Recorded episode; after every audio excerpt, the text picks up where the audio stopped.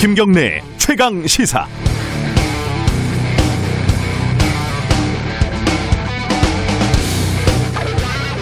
제가 일주일에 한번 어, 테니스 수업을 받는데 거기서 온 문자들이 이렇습니다. 지난해 12월 17일 날 12월 7일 날 온 문자인데요. 정부 방침대로 3주간 클럽을 쉬어야 합니다. 아쉽지만 안전을 위해서 잠시 쉬시고 건강하게 뵙기를 희망합니다.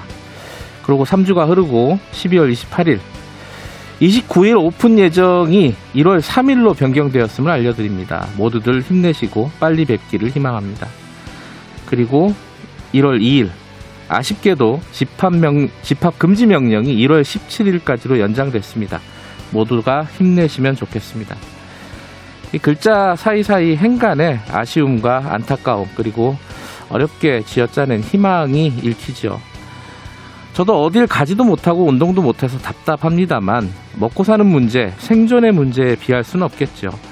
새해 첫날에는 대구에서 헬스장을 운영하던 사장님이 업장에서 사망한 채로 발견됐다고 하지요.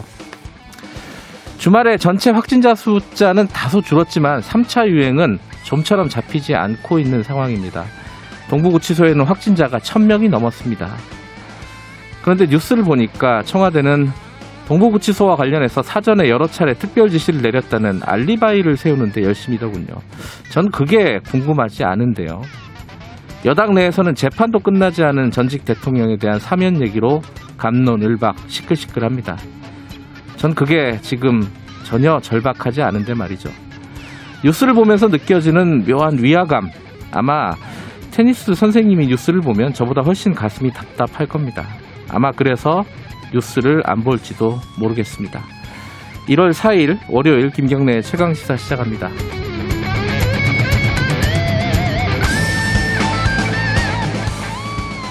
김경래 최강 시사는 유튜브 라이브 열려 있습니다. 실시간 방송 보실 수 있고요. 샵 9730으로 문자 기다립니다. 짧은 건 50원, 긴 건 100원이고요. 스마트폰 콩 이용하시면 무료로 참여하실 수 있습니다.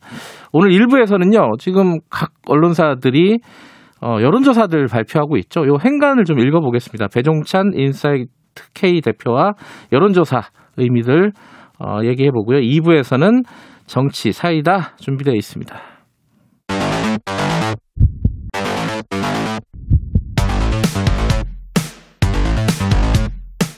오늘 아침 가장 뜨거운 뉴스 뉴스 unboxing 예, 뉴스 unboxing 민동기 기자 나와 있습니다. 안녕하세요. 안녕하십니까. 김민아 시사평론가 나와 계십니다. 안녕하세요. 안녕하세요. 다들 새해 복 많이 받으시기 바랍니다. 네, 새해 복 많이 받으십시오. 지금 1월 4일인데 어, 2021년이 한 달은 지난 것 같아요. 아, 그래, 그렇습니까? 아, 예, 직 느낌이. 안온 것 같아요. 아직 안 온 것 같아요? 네, 어. 아직도 2020년인 것 같고 계속 말실수를 하고 있어요. 내년에 재보선이 있는데 아, 내년이 되면 백신 접종을 계속 말실수를 하고 있고 항- 상상을 해봅니다. 새해이기 때문에 네. 아 이게 빨리 코로나19가 어느 날 갑자기 자고 일어났는데 갑자기 팍 아. 없어져서 그런 꿈이 있죠. 네, 내가 밥도 마음대로 먹고 내 마음껏 할 수 있으면 얼마나 좋을까 음, 네, 이런 생각을 하면 기분이 좋아지지만 네, 다시 눈을 돌리면 이렇게 좀 암울한 현실이 좀 슬프네요. 2020년이 꿈이었으면 좋겠다. 네. 이런 생각도 들고 하지만 그렇지는 않고요. 빨리 좀 깼으면 좋겠습니다. 꾸미면. 꿈이 아닙니다. 자, 그 얘기를 해야겠네요. 지금 거리두기를 어, 뭐 계속 연장한다는 건데 구체적인 내용이 좀 복잡합니다. 이게 이제 3단계는 가지 않겠다는 거고 또 이제 5인 이상 모임은 어 전국적으로 확대하겠다는 거고 이 정리를 좀 해야 될 것 같아요. 민노기 기자가 좀 정리를 해주시죠. 그러니까 5인 이상 사적 모임 금지 조치는 수도권에만 적용이 됐는데요. 예. 오늘 0시부터는 전국으로 확대가 됩니다. 음, 아, 그리고 지금 수도권 2.5단계, 비수도권 2단계 거리두기는 17일까지 유지가 되는 거고요. 동창회, 회식, 집들이, 돌잔치 모두 못합니다, 이제. 그리고 음. 주소지가 다른 직계 가족이 모이는 5명 이상 제사 있지 않습니까? 네. 이거도 허용되지 않습니다. 방금 말씀하신 뭐 테니스는 물론이고요. 조기 축구, 등산, 골프와 같은 실외 운동에도 적용되는 그런 조치입니다. 음. 비수도권에서도요.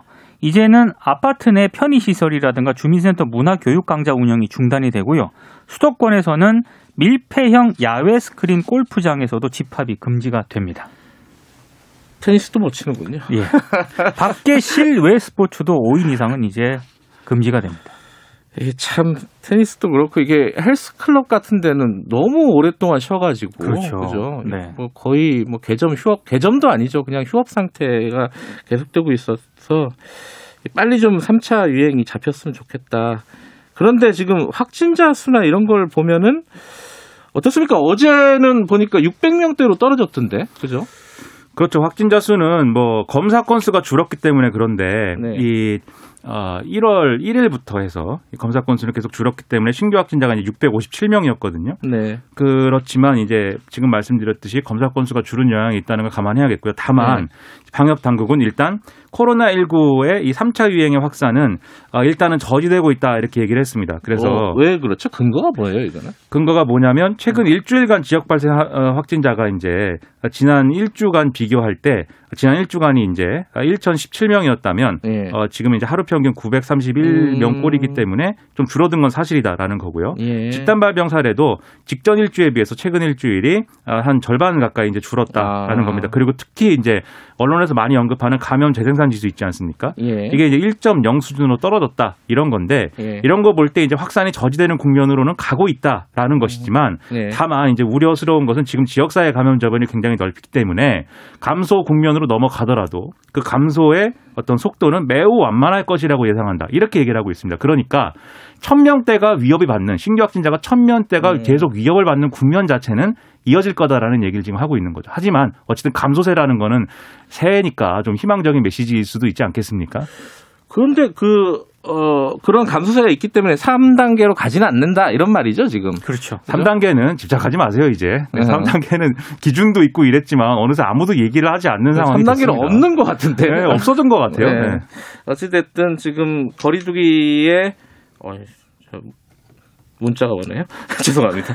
자, 거리두기의 단계는 올리지 않고 좀 강화하는 그런 방향으로 잡았다. 네. 지금 이제 겨울이라서 스키장이 문을 닫았었죠, 지금. 그렇습니다. 그죠? 근데 겨울이라서 지금 뭐 스키장에서는 되게 힘들다 뭐 이런 말들이 많은데 이거 운영 어떻게 되는 겁니까? 그러니까 이게 일부 조치는 또 완화를 했거든요. 예. 그 중에 하나가 이제 스키장, 눈썰매장 같은 겨울 스포츠 시설인데요. 수용 인원을 3분의 1 이내로 제한을 해가지고요. 오후 9시까지 개장을 하기로 했습니다. 음, 예. 그러니까 이건 아무래도 이제 개방적인 공간에서 활동이 이루어지기 때문에 감염 위험도가 높지 않다라고 판단을 한 것 같습니다. 그리고 뭐 숙박 시설이 있지 않습니까? 이것도 어, 객실 수의 3분의 2 이내로 예약을 제한하는 선에서 일단 운영을 재개를 하기로 했는데요. 네.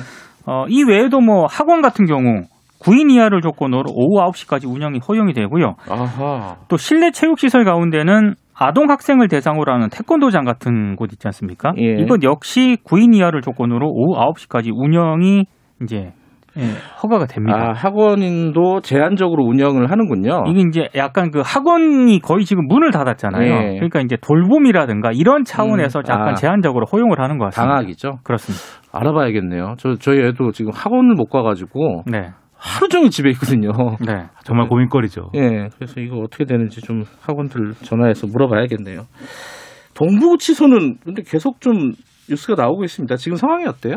계속 확진자는 신- 음. 이 새롭게 이제 발견이 되고 있어서 예, 거- 전수 검사를 할 때마다 늘어나고 있습니다. 그래서 네. 확진자가 총 어제까지 1,108명에 이르는 상황이고 그러다 보니까 추미애 법무부 장관이 지난 1일 날 이제 처음으로 이제 사과를 했는데 아, 정세균 국무총리하고 같이 또 동부구치소를 방문을 했습니다. 네. 그리고 나서 이제 여기서 이제 뭐 아, 돌 둘러보기도 하고 그다음에 일부 이제 질책도 하고 뭐 이러면서 아, 이후에 페이스북에 글을 올려서 또 재차 이제 사과의 뜻을 밝히기도 했는데요. 네. 지금 국민의힘은 이제 그동안에 이제 추미애 장관 책임론을 많이 이제 제기를 했는데 이제 문재인 대통령 책임론을 본격적으로 제기를 하고 있습니다. 그래서 과거에 문재인 대통령이 이 재소자 인권에 대해서 쓴 이런 글 같은 거 이런 것들을 이제 근거로 들면서 음. 대통령의 직접 사과가 필요하다 이렇게 주장을 하고 있는데 거기에 대해서 청와대는 이제 동부구치소 확진자 문제가 심각해진 이후에 특별 지시를 여러 번 했고 여기에 따라서 이제 좀 관심을 갖고 아무튼 아, 대응을 하고 있다라고 하면서 좀 해명을 하는 그런 상황이 또 이어지고 해서 여러모로 이 동부구치소 문제가 정치적인 쟁점화되면서 상당히 복잡해지고 있습니다. 2650님이 이렇게 핀셋 제재를 하려면 기준은 도대체 왜 만든 건가? 어, 이런 식의 즉흥적인 정책에 국민들이 지쳐가고 있다. 이런 말씀 하셨는데, 요 얘기는 전문가의 좀 해설이 필요할 것 같습니다. 그 3부에서 저희들이 이 관련된 얘기를 다룰 테니까 그때 제가 여쭤보도록 할게요. 자, 다른 얘기로 좀 넘어가죠. 어, 아까 제가 오프닝에서도 말씀을 드렸었는데 사면론이 어, 새 벽도부터 좀 시끌시끌했어요. 아, 네, 시끌시끌한 네. 건가요 지금도? 궁금하지 않다고 하셔가지고 이거 해야 되나? 아니, 저만 궁금하지 않지. 궁금하신 분들도 꽤 있을 겁니다. 그래서 지금 이낙연 대표가 제기를 했다가 그 뒤에 상황이 좀 복잡하게 흘러가는 것 같아요. 어떻게 지금 진행이 되고 있습니까? 그러니까 민주당이 어제 국회에서 비공개로 최고위원 간담회를 열었거든요. 그러니까 워낙에 그 사면론에 대해서 이런저런 말들이 많다 보니까 네. 이제 논의를 해야겠다라고 판단을 한 것 같습니다. 그런데 일단 당원하고 지지층들의 거센 반발이 이어졌고요. 약간 한 발 물러서는 그런 모양새입니다. 일단 그 민주당은 전직 대통령 이명박 박근혜 씨 사면 문제에 대해서 국민 공감대하고 당사자 반성이 중요하다. 국민과 당원들 의견에 따르겠다라는 입장을 내놨는데요. 요거는 한 발 좀 물러선 음, 그런 입장으로 좀 해석이 되고 있습니다. 근데 이게 이제 아까 제가 의아했던 거는 다들 그럴 거예요. 왜 지금 이 얘기가 나오는 거지? 뭐 이 얘기일 거예요. 그거 어떻게들 다들 보고 있습니까? 해석이 분분합니다. 분분하죠. 예. 그래서 한 세 가지 정도 정리할 수 있겠는데 네. 첫 번째는 이낙연 대표가 뭐 대권 주자로서 이제 자기 정치를 올해부터 시작하는 것이다. 근데 그동안 음. 이제 이낙연 리더십이라는 거는 뭐 이재명 지사처럼 뭐 특정한 이슈를 가지고 치고 나간다든지 이런 게 아니고 상황을 뭔가 정리하고 뭔가 하여튼 통합을 모색하고 뭐 이런 거지 않습니까? 그러니까 이 올해부터 그런 걸 하기 위한 어떤 첫 수로 이제 이걸 꺼내든 거다 이런 해석이 음. 지금 있고요. 네. 두 번째로는 재보선을 앞둔 상황이기 때문에 에, 적전 분열을 노린 것이다. 그래서 국민의 힘에 도움될 게 없는 이슈를 던져서 음. 좀 어, 상, 정치적인 어떤 효과를 모색한 거다. 뭐 이런 얘기인데 무슨 얘기냐면 지금 국민의힘은 재보선에서 뭔가 미래로 가는 얘기를 해야 되지 않습니까? 네. 오늘의 파탄을 미래로 가는 희망으로 뭐 얘기를 하는 뭐 이런 시나리오인데 그런데 전직 대통령 사면 얘기를 하면은 과거 얘기를 이제는 해야 된단 말이죠. 네. 그리고 과거 얘기를 하기 시작하면 유권자들 입장에서는 국민의힘에 대한 어떤 비호감 이런 것들을 더 이제 지금 그렇지 않아도 이제 막 그게 높은 상황인데 허들이 되고 있는 상황인데 네. 그걸 이제 주목하게 되기 때문에 그것을 뭐 감안한 어떤 행보 아니냐 뭐 이런 얘기도 있고요. 세 번째로는 14일 날 박근혜 전 대통령 재앙고심 선고가 나온다고 말씀해 주셨는데 그러면 그 다음에 또 사면론이 제기될 수가 있고 그러면 대통령이 이거에 대한 부담을 가지게 되는데 이낙연 대표가 총대를 메고 이 여론에 대해서 일단은 아 문재인 대통령이 사면론에 대응할 수 있는 길을 먼저 닦아놓는 거 아니냐 즉 부담을 나눠지겠다는 거 아니냐 이런 세 가지 정도의 해석이 지금 나오고 있는 상황입니다. 어, 국민의힘의 분열을 노린 계책이다 이런 해석도 있다고 했는데 국민의힘은 뭐라고 합니까 지금? 거기 좀 복잡합니다. 아 진짜 복잡해졌어요? 그러니까 왜냐하면 일단 공식 논평은 없습니다. 아 그래요? 예, 공식 논평은 없고 유승민 전 의원하고 원희룡 제주지사 정도가 이제 환영한다는 입장을 밝혔고요. 배준영 대변인이 구두 논평을 냈거든요. 네. 전직 대통령들의 사면 문제를 깃털처럼 가볍게 여기는 모습이 과연 정상인가 이렇게 비판을 했는데 내부적으로는 지금 김민하 평론가가 얘기, 얘기 한 것처럼 굉장히 조심스럽습니다. 왜냐하면 지금 지지율 상승세고요. 네. 중도로 외연을 확장해 나가는 그런 시점인데 이 문제는 이 전직 대통령 사면 문제는 중도층이 굉장히 싫어하는 그런 이슈거든요. 그러니까 자칫 잘못하게 이 문제에 섣불리 뛰어들었다가 굉장히 좀 낭패를 볼 수 있기 때문에 굉장히 조심스럽게 접근을 하고 있습니다. 그 남이 이유 없이 나한테 잘해주면 의심을 하게 되잖아요. 저 의도가 뭘까? 그래서 사실 선거를 앞둔 계략이다라는 건 사실 야당에서 이제 많이 평가를 하는 그런 부분인데 이게 어쨌든 이런 여러 가지 효과나 의도 이런 걸 다 떠나서 뭐 부적절하다 이런 얘기가 나올 수밖에 없는 게 과거의 전직 대통령 사면이라는 것은 어쨌든 그들이 죄를 지었지만 뭔가 그 현대사의 굴곡과 아픔 뭐 이런 거와 연관이 있는 얘기였습니다. 그게. 근데 이명박 박근혜 전 대통령 사면의 경우에는 사실은 개인의 개인 차원의 어떤 부정부패의 문제였거나 또는 국정농단이라고 하는 이런 어떤 시스템을 완전히 이제 허물어버린 문제였기 때문에 이게 과거와 같은 방식으로 사면을 그냥 할 수가 있는 거냐의 의문이 지금 있는 거거든요. 그런 네. 점에서 이게 뭐 여러 가지 효과를 일으킬 수 있는 뭐 절묘한 한 수다라기보다는 지금으로서는 좀 악수가 될 가능성이 높아 보입니다. 근데 김종인 위원장이 이 공식적으로 사과하지 않았습니까? 두 전직 대통령 아, 과오에. 대해서. 예. 근데 이 이런 상황에서 만약에 사면론이 불거지게 되면은 사과의 진정성도 지금 문제가 될 수 있거든요. 여러 네. 가지로 좀 복잡합니다. 당연히 뭐 청와대는 뭐 여기에 대한 입장을 밝히지 않고 있는 상황인 거고 다른 얘기 좀 해보죠. 아, 이 뉴스가 오늘 신문에서 봤을 때 저도 아, 진짜 이렇게 되는구나 싶었어요. 인구가 실제로 줄어들었다고요. 이게 뭐 처음이라면서요? 이게 이제 지난해 국내 주민등록 인구가 사상 처음 감소했다 뭐 이런 얘기인 건데요. 네. 이른바 이제 출생자가 사망자보다 적어서 인구가 감소하는 데드크로스 현상이 본격화한 거다 이런 얘기인 것이죠. 예. 그래서 역대 최저를 기록한 지난해 출생자는 이제 27만 6천 명인데 사망자 수가 30만 8 30만 8천 명이었기 때문에 상당히 이제 문제다라는 거고 또 국내 합계 출산율도 어이 이 처음으로 인- 이 2018년 세계에서 처음으로 한 명 아래에 진입한 뒤에 계속 낮아지고 있는 이런 상황들이 확인되고 있고 이 속도가 예상보다 훨씬 빠르다라는 얘기입니다. 거기에다 노, 노령화가 이제 급격히 진행되고 있어서 어이 60대 이상 인구도 계속 늘고 있는 상황인데 어 이런 상황들 즉 이, 이런 상황들에 더해서 또 하나 이제 주목할 만한 대목이 세대 수는 또 매년 늘고 있는 상황이라는 거거든요. 왜 인구가 줄는데 세대 수가 느느냐? 그건 1, 2인 가구가 늘고 있어서다라는 음. 얘기인데 즉 우리가 과거 과거와 이제 훨씬 이 여러모로 다른 이 지금의 어떤 인구 구조 그리고 생활 양상 이런 것들에 직면한 상황이기 때문에 여러 가지 제도나 이런 것에서의 큰 변화가 불가피하다 이런 진단이 이럴 근거로 해서 이제 나오고 있는 상황입니다. 아, 저출산 문제가 이게 심각하다 심각하다 얘기했는데 실제로 숫자가 줄었다는 얘기를 그렇죠. 들어오니까 야 이게 현실이구나. 이 추세는 더 이제 앞으로 이어질 겁니다. 이게 앞, 앞으로 이제 정책도 논쟁점이 될 건데 예. 보수적 시각에서는 생산 위축이 불가피하고 복지 부담이 커지기 때문에 재정 절벽이 예상된다. 그러니까 앞으로 허리띠를 졸라매자 이렇게 이제 음. 논리가 갈 거고요. 진보적인 시각에서는 예, 복지 확대가 불가피한 상황을 지금 보여주고 있기 때문에 보편적 증세나 이런 것들이 필요하다 이런 부분으로 갈 거여서 정책적 논쟁을 예, 이 프로그램에서도 준비해야 됩니다. 알겠습니다. 준비하겠습니다. 자, 여기까지 듣죠. 1월 4일. 오늘 뭐 사실상 뭐 첫, 첫날, 새해 첫날인데 두 분 고생하셨습니다. 앞으로도 잘 부탁드리겠습니다. 고맙습니다. 고맙습니다. 민동기 기자 그리고 김민아 시사평론가였습니다. 지금 시각은 7시 36분입니다. 최강 시사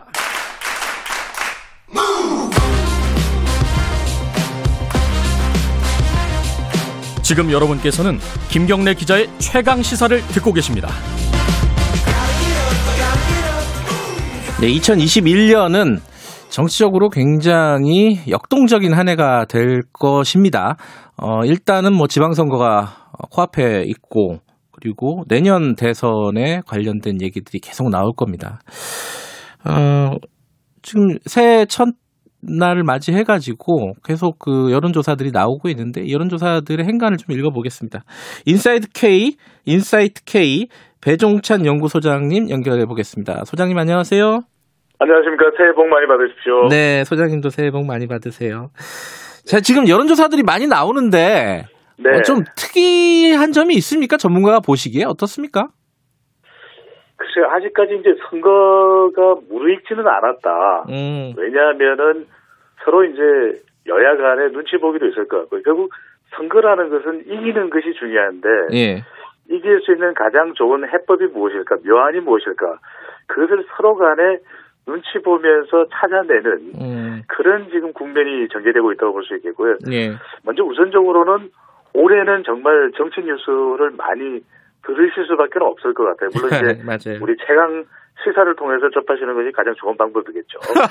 근데 이제 3대 이 정치 변곡점이 있습니다. 첫 번째로는 예, 코로나 백신이에요. 백신. 이게 여야 간에 계속해서 뭐 수급이 언제 되니 많이 하는 이런 이 공방이 계속되고 있거든요. 네. 좀 차분하게 이 수급에 대해서 우리가 정보를 어, 얻고 또 그것이 접종될 때까지 또 마스크를 잘 착용하는 것이 가장 좋은 해법인데도 불구하고 예. 네, 계속해서 백신과 관련되는 부분이 2월, 3월 정도에는 정점을 이룰 가능성이 굉장히 높다. 음흠. 이것이 정치적인 현안이 아님에도 불구하고 정치화되는 현상이 나타나고 있고 또 하나는 이제 4월로 넘어갑니다.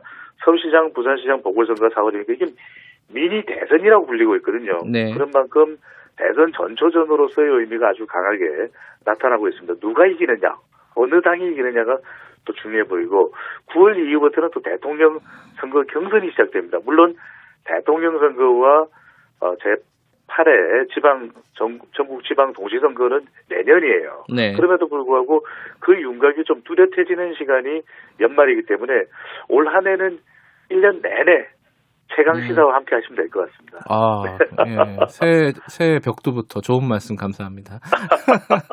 지금 이제 여론조사 보면 크게 세 가지잖아요. 하나는 이제 대통령 국정 지지도 뭐 그렇죠. 이런 게 하나가 있고 또 하나는 이제 대선과 관련된 대선 후보 선호도 뭐 이런 게 있고 네. 또 하나 이제 지방선거 구체적으로 뭐 서울시장 관련된 거 그리고 부산시장 관련된 거 뭐 이런 것들 크게 한 세 묶음 정도 되는데 네. 지금 여론조사들 쭉 보니까 일단은 눈에 띄는 게 어, 이건 뭐 너무 많아가지고요. 10개 여론조사 중에 한 8개에서 이재명 지사가 대선 주자 선- 선호도에서 1위를 기록했어요. 요거는 어떻게 봐야 될까요? 그래서 이제 그래도 어 진행자께서도 아주 뭐 명쾌하게 전반적인 흐름을 잘 이해하고 계시는데 우리가 한 가지 좀 먼저 기억을 해야 될 부분은 네. 누구라 누군가 압도적이지는 않다라는 거예요. 음. 그 이야기는 차기 대선 후보도 그렇고 서울시장 또 부산시장 보궐선거를 보더라도, 보더라도 한 후보가 뭐 50%를 넘는다 이렇게 압도적인 후보가 있지는 않습니다. 네. 그런 만큼 시간이 지나면서 이제 점점 더 치열해질 수밖에 없는 것인데 네. 먼저 한 10개의 발표된 조사 중에서 8개 조사는 이재명 경기지사가 앞서는 예. 1위라고 말씀드리긴 좀 그렇고 앞서는 결과가 나오는데 가장 큰 이유는 그렇겠죠. 이 이재명 지사는 이제 자기 지지층이 있는 겁니다. 경기도민. 음.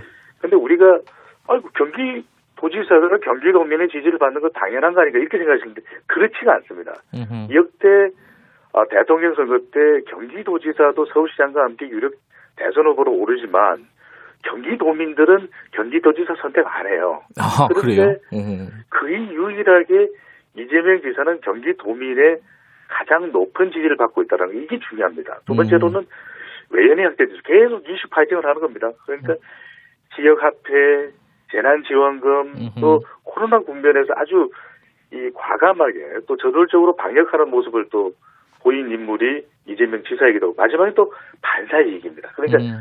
지난 연말 얼마나 민감했습니까? 검찰 이슈도 있었죠. 코로나 이슈도 있죠. 정부와 또 국민 여야 간에. 네. 그런데 광역단체장은 조금 비켜 있을 수가 있거든요. 음흠. 그러다 보니까 오히려 좀 좋은 점만 보기 때문에 이낙연 대표와 비교될 때 좀 반사이익을 얻어간 거 아니냐. 음. 이렇게 또 해석할 수 있을 것으로 보입니다. 근데 이낙연 대표 같은 경우에는 어, 최근에 이제 두 전직 대통령에 대한 사면 얘기를 꺼냈잖아요. 이게 뭐 다른 여러 가지 의미도 있겠지만은 그냥 정치적으로 정치 공학적으로 보면은 뭔가 새로운 이슈를 제기한 거 아니냐, 승부수를 던진 거 아니냐 이렇게 볼 수 있나요? 어떻게 보십니까? 우선 이제 이낙연 대표를 좋아하시는 분들도 있죠. 우리 청취자분들 중에는. 그럼요. 국민 예. 중에는. 근데 이낙연 대표 지지율이 왜 안 올라갈까 이렇게 생각하시는 분들이 많은데 네. 이 궁금증을 먼저 해소를 해드리면 문재인 대통령과 연동이 되어 있는 겁니다. 그러니까 음, 문재인 대통령의 지지율이 좋았을 때는 이낙연 대표도 좋아요. 네. 근데 이제 당 대표가 되다 보니까 이제는 문 대통령 또 정당과 연동돼 있거든요. 음, 대통령 지지율이 내려가면은 이낙연 대표 지지율도 속절없이 내려가는 그런 결과가 나타나기 때문인데 네. 방금 전에 말씀하셨던 대로 사면론도 뭔가 좀 변화를 주기 위해서 음, 이낙연 대표가 꺼내던 카드로 보이는데 네. 지금 한 한간의 이런 여론의 동향을 보면 이게 지지층 그러니까 더불어민주당 지지층이나 중도층에서 반응이 뜨뜻미지근해요. 이거 음. 뭐냐면 또 나오는 반응도 좀 부정적입니다. 그러니까 지금 이것이 이 우선적으로 꺼내 들 수 있는 카드인가 음. 오히려 또 나중에 대선 에, 전국에서 대선 후보들이 캠페인을 하고 대선 경쟁을 하는 뭐 올 후반기나 네. 하반기나 이야기될 부분인데 좀 시기적으로 맞지 않다 이런 지적이 나오게 되거든요. 네. 그러다 보니까 이낙연 대표 지금 이제 이 신년 여론조사로 발표된 결과에는 포함이 안 됐겠지만 앞으로 이제 포- 포함이 된다면 네. 이게 긍정적이겠느냐 오히려 음. 부정적일 가능성도 있거든요. 네. 그런 여파도 있을 것 같고 결국에 또 하나 이제 대통령 선거에 출마하는 것을 전제로 할 때는 3월 경까지가 이낙연 대표의 임기입니다. 네. 이러다 보니까 좀 서두르는 것 아니냐. 또 한편으로 이제 보궐선거의 결과도 당 대표는 아니지만 4월이면 네. 그럼에도 불구하고 보궐선거까지의 결과까지 부담되는 이 현상도 이낙연 대표의 지지율에는 좀 부담이 음. 되는 걸로 보입니다. 뭐 오늘은 첫날이니까 쭉 한번 훑어보는 의미에서 자 윤석열 네. 총장 얘기를 해보면은 이거는 네. 좀 말씀을 드려야 될 것 같아요. YTN이 리얼미터에 의뢰해서 새 1월 2일, 2일 양일간 여론조사를 했고 네. 어 이제 이 여기 조사에서 윤석열 총장이 30.4% 1위를 나타냈어요. 30% 넘은 건 처음인 건가요, 이게? 그렇죠. 최초로 이제 이런 조사 결과가 나왔는데 네. 조사 개요를 조금만 또 우리가 KBS니까 또 예. 소개를 해드리면 이 유무선 자동응답 조사했고 전국 1,007명입니다. 표본오차 네. 95% 신뢰 수준 플러스 마이너스 3.1%포인트, 응답률 5.2%. 자세한 사항은 중앙선거여론조사 심의위원회 홈페이지에 확인 예. 가능하고요. 질문으로 이렇게 물어봤습니다. 차기 대선 후보로 누구를 지지하는지 물어봤는데 윤석열 총장이 30.4%, 음. 이 30%를 넘긴 건 처음입니다. 처음 있는 네. 조사 결과이고 이 조사에서 이재명 지사가 20.3%, 이낙연 대표가 15%인데 이 결과를 보시면서 아니 윤 총장이 왜 이렇게 높아 이렇게 생각하시는 분들이 계실 텐데 그렇죠. 예. 이게 보수 쪽에서는 다른 대안이 없는 거예요. 음. 그러니까 오히려 10년 자기 대선 후보 지도 조사에서 오히려 윤 총장 쪽으로 더 수렴되는 현상. 이게 참 아이러니한 것이 음. 현 정부 문재인 정부의 검찰총장이 야권의 대선 후보의 일이다. 이게 참 누가 이해를 할 수 있을지는 모르겠는데 네. 대구 경북 또 보수층에서 더 결집을 했어요. 그래요. 음. 유일한 대안이다라고 보던 인식이 더 강하게 또 나타났다고 볼 수 있는 것이고 20대에서도 상승폭이 높은 편으로 나타났고 네. 이 보수 야권 지지층에서 이제 결집하는 현상인데 가장 큰 이유는 그동안에 쭉 갈등이 지속되어 왔던 것의 연장선상에 있다라고 봐야 되겠죠. 네. 그런 현상이 있고 한편으로는 이 신년 여론조사지만 이 국민의힘 후보 대선 후보 누구를 이 선택을 하고 싶은데 선택할 만한 사람이 없는 겁니다. 음. 그러다 보면 오히려 어, 문재인 대통령과 대립각을 세우고 있는 윤석열 총장 쪽으로 더 많이 이 보수 쪽에서는 결집하는 현상.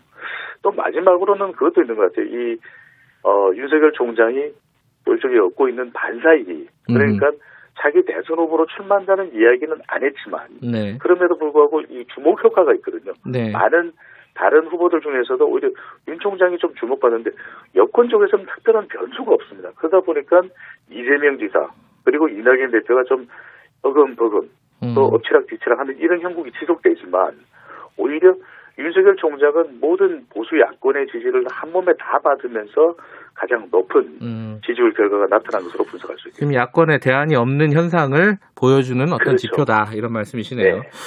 어, 서울시장 선거로 좀 넘어가 보면요. 지금 안철수 후보가 꽤 잘 나오고 있죠. 여론조사를 보면은 그죠? 네, 그렇습니다. 이번에 발표된 조사에서도 예. 안철수 국민의당 대표가 가장 앞서는 이제 결과인데 앞서 음. 이제 윤석열 총장의 경우에도 자동응답 조사에서는 좀 다른 전 면접원이 직접 하는 조사보다는 지지율이 높게 나타나요. 뭐 이른바 이제 shy 윤석열 이런 얘기 하더라고요. 그렇습니다. 예. 이제 shy shy 응답자, 이른바 예. shy 응답자의 경우에는 자동 응답의 경우에는 좀 더 적극적으로 뭐 의견 표현을 하는데 그게 모든 문항이 그런 건 아니고 네. 특히 이제 정당 지지율이나 자기 대선 후보를 물어볼 때 그렇기 때문에 특히 YTN과 리얼미터 조사에서 두드러진 것처럼 예. 이 서울 어, 시장 후보의 경우에도 지금 조사 결과별로 조금씩은 다릅니다. 그럼에도 불구하고 이제 안철수 대표가 좀 두드러지게 나타나는 가장 큰 이유는 무엇보다도 뭐 높은 인지도라고 봐야 되겠죠. 또 음. 문재인 대통령과 서울시장 후보로서 야권에서 네. 대립각을 세우는 인물이 그 유일하게 이제 안철수 대표로 인식되고 있는 점도 있고 한편으로는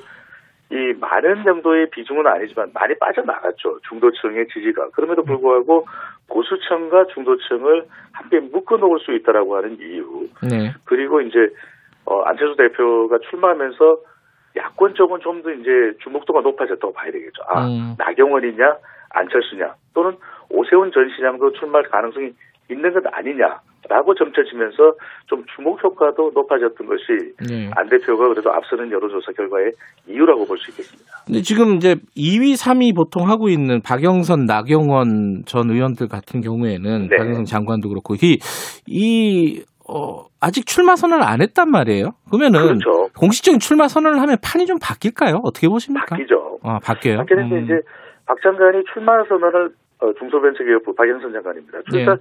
출마 선언을 하게 된 경우에는 지지율이 올라가는 컨벤션 효과는 발생합니다. 그런데 네. 궁금한 건 이럴 거예요. 현재 지지율보다 얼마나 상승할지 예측이 음. 좀 불가하거든요. 네. 그런데 아주 큰 폭으로 올라가지는 않습니다. 그런데 음.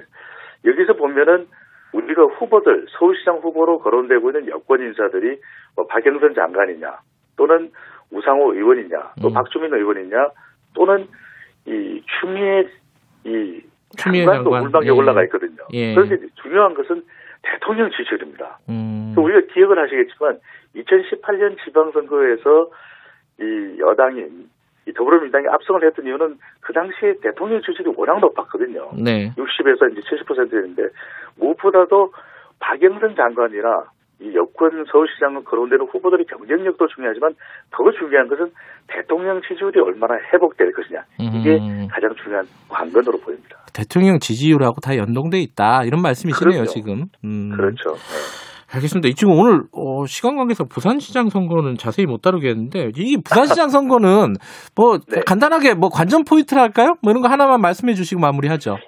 그 우리가 생각할 때는 가덕도 신공항이라고 생각하는데 가덕도 신공항은 아닙니다. 왜냐하면 거론되는 후보 모두 가덕도 신공항에 대해서는 긍정적이거든요. 그러다 네. 보니까 후보 간 차별화가 힘드는데 중요한 건 역시 지역에 부산 지역의 대통령 지지율도 봐야 되겠죠. 음. 얼마만큼 선거에 임박해서 나타나냐. 또 예.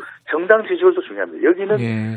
이 국민의힘과 더불어민주당의 지지율이 상당히 이 치열하게 경쟁하고 있는 곳이고 중요한 건 또 코로나 백신 등이 중요 변수가 될 것으로 보입니다. 알겠습니다. 올 한 해 배종찬 소장님은 굉장히 바쁘시겠어요, 그죠?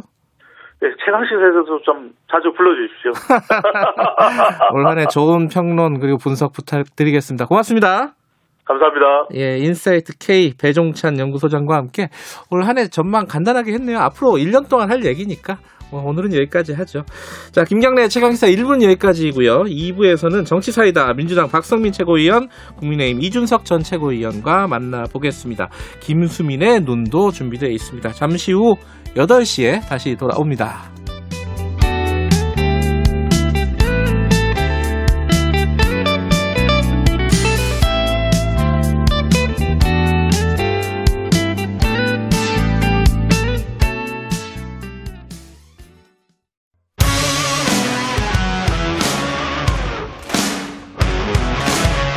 뉴스타파 기자 김경래 최강 시사.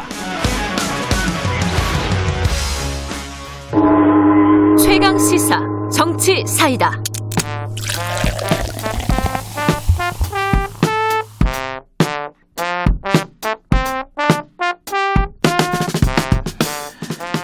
답답한 정치, 고여있는 정치, 묵은 정치는 가라. 여의도 정치의 젊은 피. 어, 전국의 뜨거운 현안을 박성민, 이준석, 이준석, 박성민과 함께 이야기 나눠보는 시간입니다. 정치 사이다. 오늘도 두 분 모셨습니다. 더불어민주당 박성민 최고위원, 안녕하세요. 네, 안녕하세요. 그리고 이준석 전 최고위원, 안녕하세요. 네, 안녕하세요. 잠깐만, 이게 왜 이렇게 소리가 원래- 뭐가 잡음이 막 들어오네요? 예, 좀 조절 좀 해주시고요. 아, 이준석 최고위원 자- 잠깐 다시 연결하겠습니다. 어, 이준석 최고위원은, 어, 그 자가격리 중이어가지고 저희들이 전화로 연결하는데 전화 연결이 원활치 않네요. 원활하지 않으면 뭐 우리끼리 하죠. 뭐. 박성민 최고위원은 새해 복 많이 받으시기 바라겠습니다. 네, 새해 복 많이 받으십시오. 예, 청취자분들에게 인사 한마디 하세요. 예. 네, 새해가 밝았습니다. 근데 네. 엄청 추워가지고 일단 네. 옷 따뜻하게 입으시기 바라고요. 올 네. 한 해는 원하시는 것 모두 성취하시는 네. 어, 행복한 한 해 되셨으면 좋겠습니다. 아, 준비된 멘트. 감사합니다. 진짜 춥죠, 밖에. 네. 그리고 네. 이번 주까지 엄청 추울 거라 그러더라고요. 예. 예, 요번 주, 아, 요번 주란다. 오늘도 지금 출근하시는 분들 옷 따뜻하게 입고 나가시라는 박성민 최고위원의, 어, 말씀이셨습니다. 자, 이준석 전 최고위원, 안녕하세요. 네, 안녕하세요. 예, 자가 격리 중이신데 괜찮으신 거죠? 네, 괜찮죠. 저는 뭐, 그때 방송 같이 했던 분이 확진을 받아가지고, 제가 그냥 그 음성 나오고 저는 격리를 하고 음, 있습니다. 언제까지예요, 자가 격리가? 내일까지입니다. 아, 그렇군요. 어, 이준석 최고위원도 어, 새해 복 많이 받으세요? 네. 예, 모두 우리 청취자분들도 새해 복 많이 받으십시오. 알겠습니다. 자, 라- 실시간 방송 라이브로 유튜브 열려 있습니다. 보실 수 있고요. 샵 9730으로 문자 기다리겠습니다. 짧은 문자는 50원, 긴 문자는 100원, 스마트폰 콩 이용하시면 무료로 참여하실 수 있습니다. 오늘 이 얘기부터 해볼까요? 그, 두 전직 대통령에 대한 사면 얘기가 어, 이낙연 대표 입에서 나온 거죠, 처음에. 그죠? 네, 맞습니다. 어, 최고위 회의가 열렸다고 그래가지고 뭐이 뉴스를 보면은 굉장히 경론이 벌어졌다. 어, 뭐 이건 뭐 어디까지 확인된 얘기, 내용인지 는 모르겠지만은 뭐 그랬다는 뉴스들은 계속 봤습니다. 어, 박수민 위원께서는 직접 참여하셨으니까 진짜 뭐 경론이 벌어졌습니까? 어땠습니까? 아니, 뭐 경론까지는 아니고 네. 다- 원래 이제 최고위 자체가 음. 비공개 최고위 분위기 자체가 굉장히 의견 교환이 좀 자유롭습니다. 그래서 음. 위원님들이 어, 이제 다 돌아가시면서 이제 의견을 좀 밝히는 분위기셨고 음. 그리고 그 의견을 바탕으로 또 여러 가지 논의를 해나가는 뭐 과정이었다라고 보시면 될 것 같고요. 네. 어, 그런 이제 최고위원회 간담회를 통해서 이제 입장이 또 발표가 됐고 그런 부분들은 아마 기사로 좀 접하셨을 텐데 어, 뭐 일단은 뭐 현안에 대해서도 저희가 의견 교환을 했고 또 이 사면 문제와 관련해서도 어, 뭐 이제 대표님의 발언의 진이라든지 뭐 네. 혹은 이 부분에 대해서 이제 우리 당이 가지는 입장 이런 부분에 대한 좀 종합적인 정리가 있었다고 보시면 되겠습니다. 그럼 결론적으로는 한 발 물러섰다. 그러니까 사면 얘기를 꺼냈다가 이게 뭐 반성이 필요하다, 더 중요하다, 뭐 이런 식으로 한 발 물러섰다고 많이들 해석을 하던데 뭐 그렇게 보면 되나요? 아, 뭐 그렇게 보실 수도 있는데 예. 일단은 이게 뭐 물러서고 말고를 떠나서 일단은 뭐 저희는 원칙적으로 할 수 있는 얘기를 했다라고 보기는 했습니다. 이제 대표께서 음. 이제 하신 말씀인데 예. 이제 이런 부분들이 뭐 당장 사실 뭐 추진하겠다는 것도 아니었고 이제 음. 그 워딩을 딱 보시면 적절한 시기에 뭐 건의를 해보시겠다 뭐 이런 그랬죠. 말씀이셨잖아요. 예. 예. 그래서 뭐 당장 하겠다 뭐 이런 부분도 아니었고 그냥 이 사면에 대해서는 어찌됐든 사실은 문재인 대통령 그러니까 문정부라든지 네. 뭐 다음 이제 민주정부가 재- 집권했을 때도 어, 나타날 수 있는 여러 가지 뭐 사안들이 있었기 때문에 어. 이런 부분에 대해서는 저희 역시도 뭐 언젠가 한번 논의를 할 수밖에 없었던 사안이지 않았나 이런 얘기들도 사실 안에서는 나오고 있어요. 예. 어, 다만 이 문제에 대해서는 저희가 어제 입장을 밝혀드렸듯이 이제 국민의 공감대 그리고 당사자들의 반성이 좀 없이는 이 부분에 대해서 더 논의가 진척되는 것이 조금은 부적절한 부분이 있다라고 보- 보았습니다. 음. 예. 자, 이제 얘기를 꺼냈고, 어쨌든 논의 끝에, 어, 지금 상황에서 급하게 진행할 일은 아니다라는 취지인 것 같고, 자, 야당에서는 이거 어떻게 바라봤습니까? 그, 이준석 최고위원이 좀 말씀 좀 해주시죠. 저는 뭐 확실하게 간을 봤다 이렇게 보는 간을 거죠. 봤다. 예. 네, 사실 정부에서 이제 청와대와 저는 교감이 없는 상태에서 이낙연 대표가 했다 이렇게 생각하지 않습니다. 음, 이낙연 대표 원래 어, 별명처럼 붙은 것이 엄중낙연이거든요. 음, 모든 사람 엄중하게 본다 이런 식으로 계속 말씀하셔가지고 그런 어, 별명이 붙은 것 같은데 저는 그렇게 엄중함을 강조하시는 분이 이번에 청와대랑 아무 상관도 없이 그런 발언하셨을 거라 믿는 게 좀 이상하고요. 네. 저는 그렇기 때문에 교감 하에서 어쨌든 당 대표가 정치적 부담, 대통령과 청와대의 정치적 부담을 좀 줄이기 위해서 좀 교감 하에서 이낙연 대표가 여론을 파악해 본 거다 저는 음. 보고 있습니다. 근데 저희가 이제 뭐 사면이라고 하는 것에 대해 가지고는 좀 네. 봐야 될 것이 우리 청취자분들도 뭐 박근혜 대통령이 우선 첫째로는 탄핵을 당했고요. 네. 두 번째로는 지금 그 탄핵 이후에 형사적인 책임을 지는 형사 재판을 지금 하고 있습니다. 네. 근데 저희가 이제 그 사면이라고 하는 것은 탄핵에 대한 사면이 아닙니다. 탄핵이라는 건 어쨌든 탄핵 재판에 따라서 정치적인 판단이 어쨌든 가미된 것이기 때문에 네. 사면할 수도 없고 사면되는 것도 아닙니다. 네. 이 최순실이라는 사인이 우리 국정에 개입한 게 이제 사실로 드러난 이상 그 우리 국민의 기대치를 저버린 건 사실이거든요. 네. 그렇기 때문에 저는 그 부분에 대한 그 다- 제- 다- 판단이 아니라 형사 재판에 대해서는 근데 우리가 한번 생각해봐야 될 점이 있습니다. 음. 지금 박근혜 대통령이 2심까지 22년 징역 22년 판결을 받았거든요. 네. 근데 이게 과도한지를 한번 살펴봐야 되는 게 탄핵으로 이미 박근혜 대통령, 이명박 대통령 두 명에 대해 전직 대통령에 대한 예우는 이미 법적으로 박탈됐고 네. 특히 이명박 대통령은 개인 비리로 형을 살고 있기 때문에 좀 다른데 박근혜 대통령은 적용받는 혐의가 직권남용하고 그리고 뇌물입니다. 네. 뇌물이라는 거는 사실 최순실이라는 사인이 호가호위한 게 가까운 건데 박근혜 대통령의 공동지감론이라는 게 적용이 됐고 음. 과거 김대중 대통령 같은 경우에도 세 분의 아들 그리고 노무현 대통령도 형 같은 경우에는 뇌물과 알선 수재로 형을 살았거든요. 근데 그분들은 혈족 관계인데 그분들에게는 공동지감론이 적용되진 않았어요. 근데 뭐 저는 이런 식으로 봤을 때 이 형사 재판에 대해 가지고는 지금 어느 정도 좀 다르게 볼 필요도 있다. 저는 이런 생각을 합니다. 잠깐만, 그러면요, 지금 말씀하시는 거는 이명박 전 대통령하고 박근혜 전 대통령을 좀 분리해서 사면도 생각해야 된다는 뜻으로 봐도 되나요? 저는 뭐 분리할 필요는 없다 이렇게 보고요. 음. 다만 이제 결국에는 형사 재판에 있어가지고 이제 징역 22년 이명박 대통령도 이제 상당한 형을 받았고 박근혜 네. 대통령이 징역 22년 받았는데 저는 이게 사실 그 이분들이 받는 혐의라는 것이 사실 직권남용이나 이런 것들에 대해 가지고는 그 형량이 과도하다는 생각은 이제 일반 시민분도 할 수 있을 것 같아요. 예. 왜냐하면 저는 그 기본적으로 조두순 같은 경우에 조두순이 받은 형량이 징역 12년이거든요. 예. 그럼 박근혜 대통령이 22년 받았는데 과연 박근혜 대통령의 과오가 조두순보다 두 배 가까운지 생각해 볼 필요 있는 거거든요. 예, 예. 박성민 최고위원 보시기에는 조두순보다 박근혜 대통령이 나쁜 사람이에요? 어, 질문, 질문인가요? 네. 어, 진짜 궁금해서 그런 네. 거예요. 아니 그, 그, 그 두 사안을 평행선에 놓고 비교할 거는 아닌 것 같고 네. 어, 완전히 사실은 다른 사안이잖아요. 네. 조두순의 범죄 혐의에 대해서 저는 조두순이 받은 형량이 낮다고 생각하고 네. 박근혜 대통령이 저지른 그 행위에 대해서는 어 저는 뭐 과하지는 않다고 생각합니다. 근데 이거를 뭐 조두순이 더 나쁜 사람이 박근혜가 더 나쁜 사람이냐 이렇게 보는 거는 저는 좀 비교 자체가 좀 잘못됐다고 보고 네. 다만 이 형량이 과도하다 이 부분에 대해서는 저는 좀 논쟁의 여지가 있을 것 같아요. 박근혜 음. 대통령 의 형량과 관련해서는. 그러니까 저는 이에 대해서는 전혀 뭐 과도하다고 생각하는 음. 입장이 아니기 때문에 이 이준석 최고의 입장에 대해서는 별로 동의하기가 어렵고 어 사실은 이거는 국민들께서 탄핵을 또 하신 거잖아요. 그러니까 네. 반헌법적인 가치를 이제 박근혜 대통령이 저질렀고 국민으로부터 위임받은 권력을 부적절하게 사용한 사실이 사실은 만천하에 드러났기 때문에 그 부분에 따라서 법리적인 판단이 이루어졌다. 음. 저는 과도하게 보지는 않습니다. 근데 지금 그 이준석 전 최고께서 이런 얘기 했잖아요. 간본 거다. 어.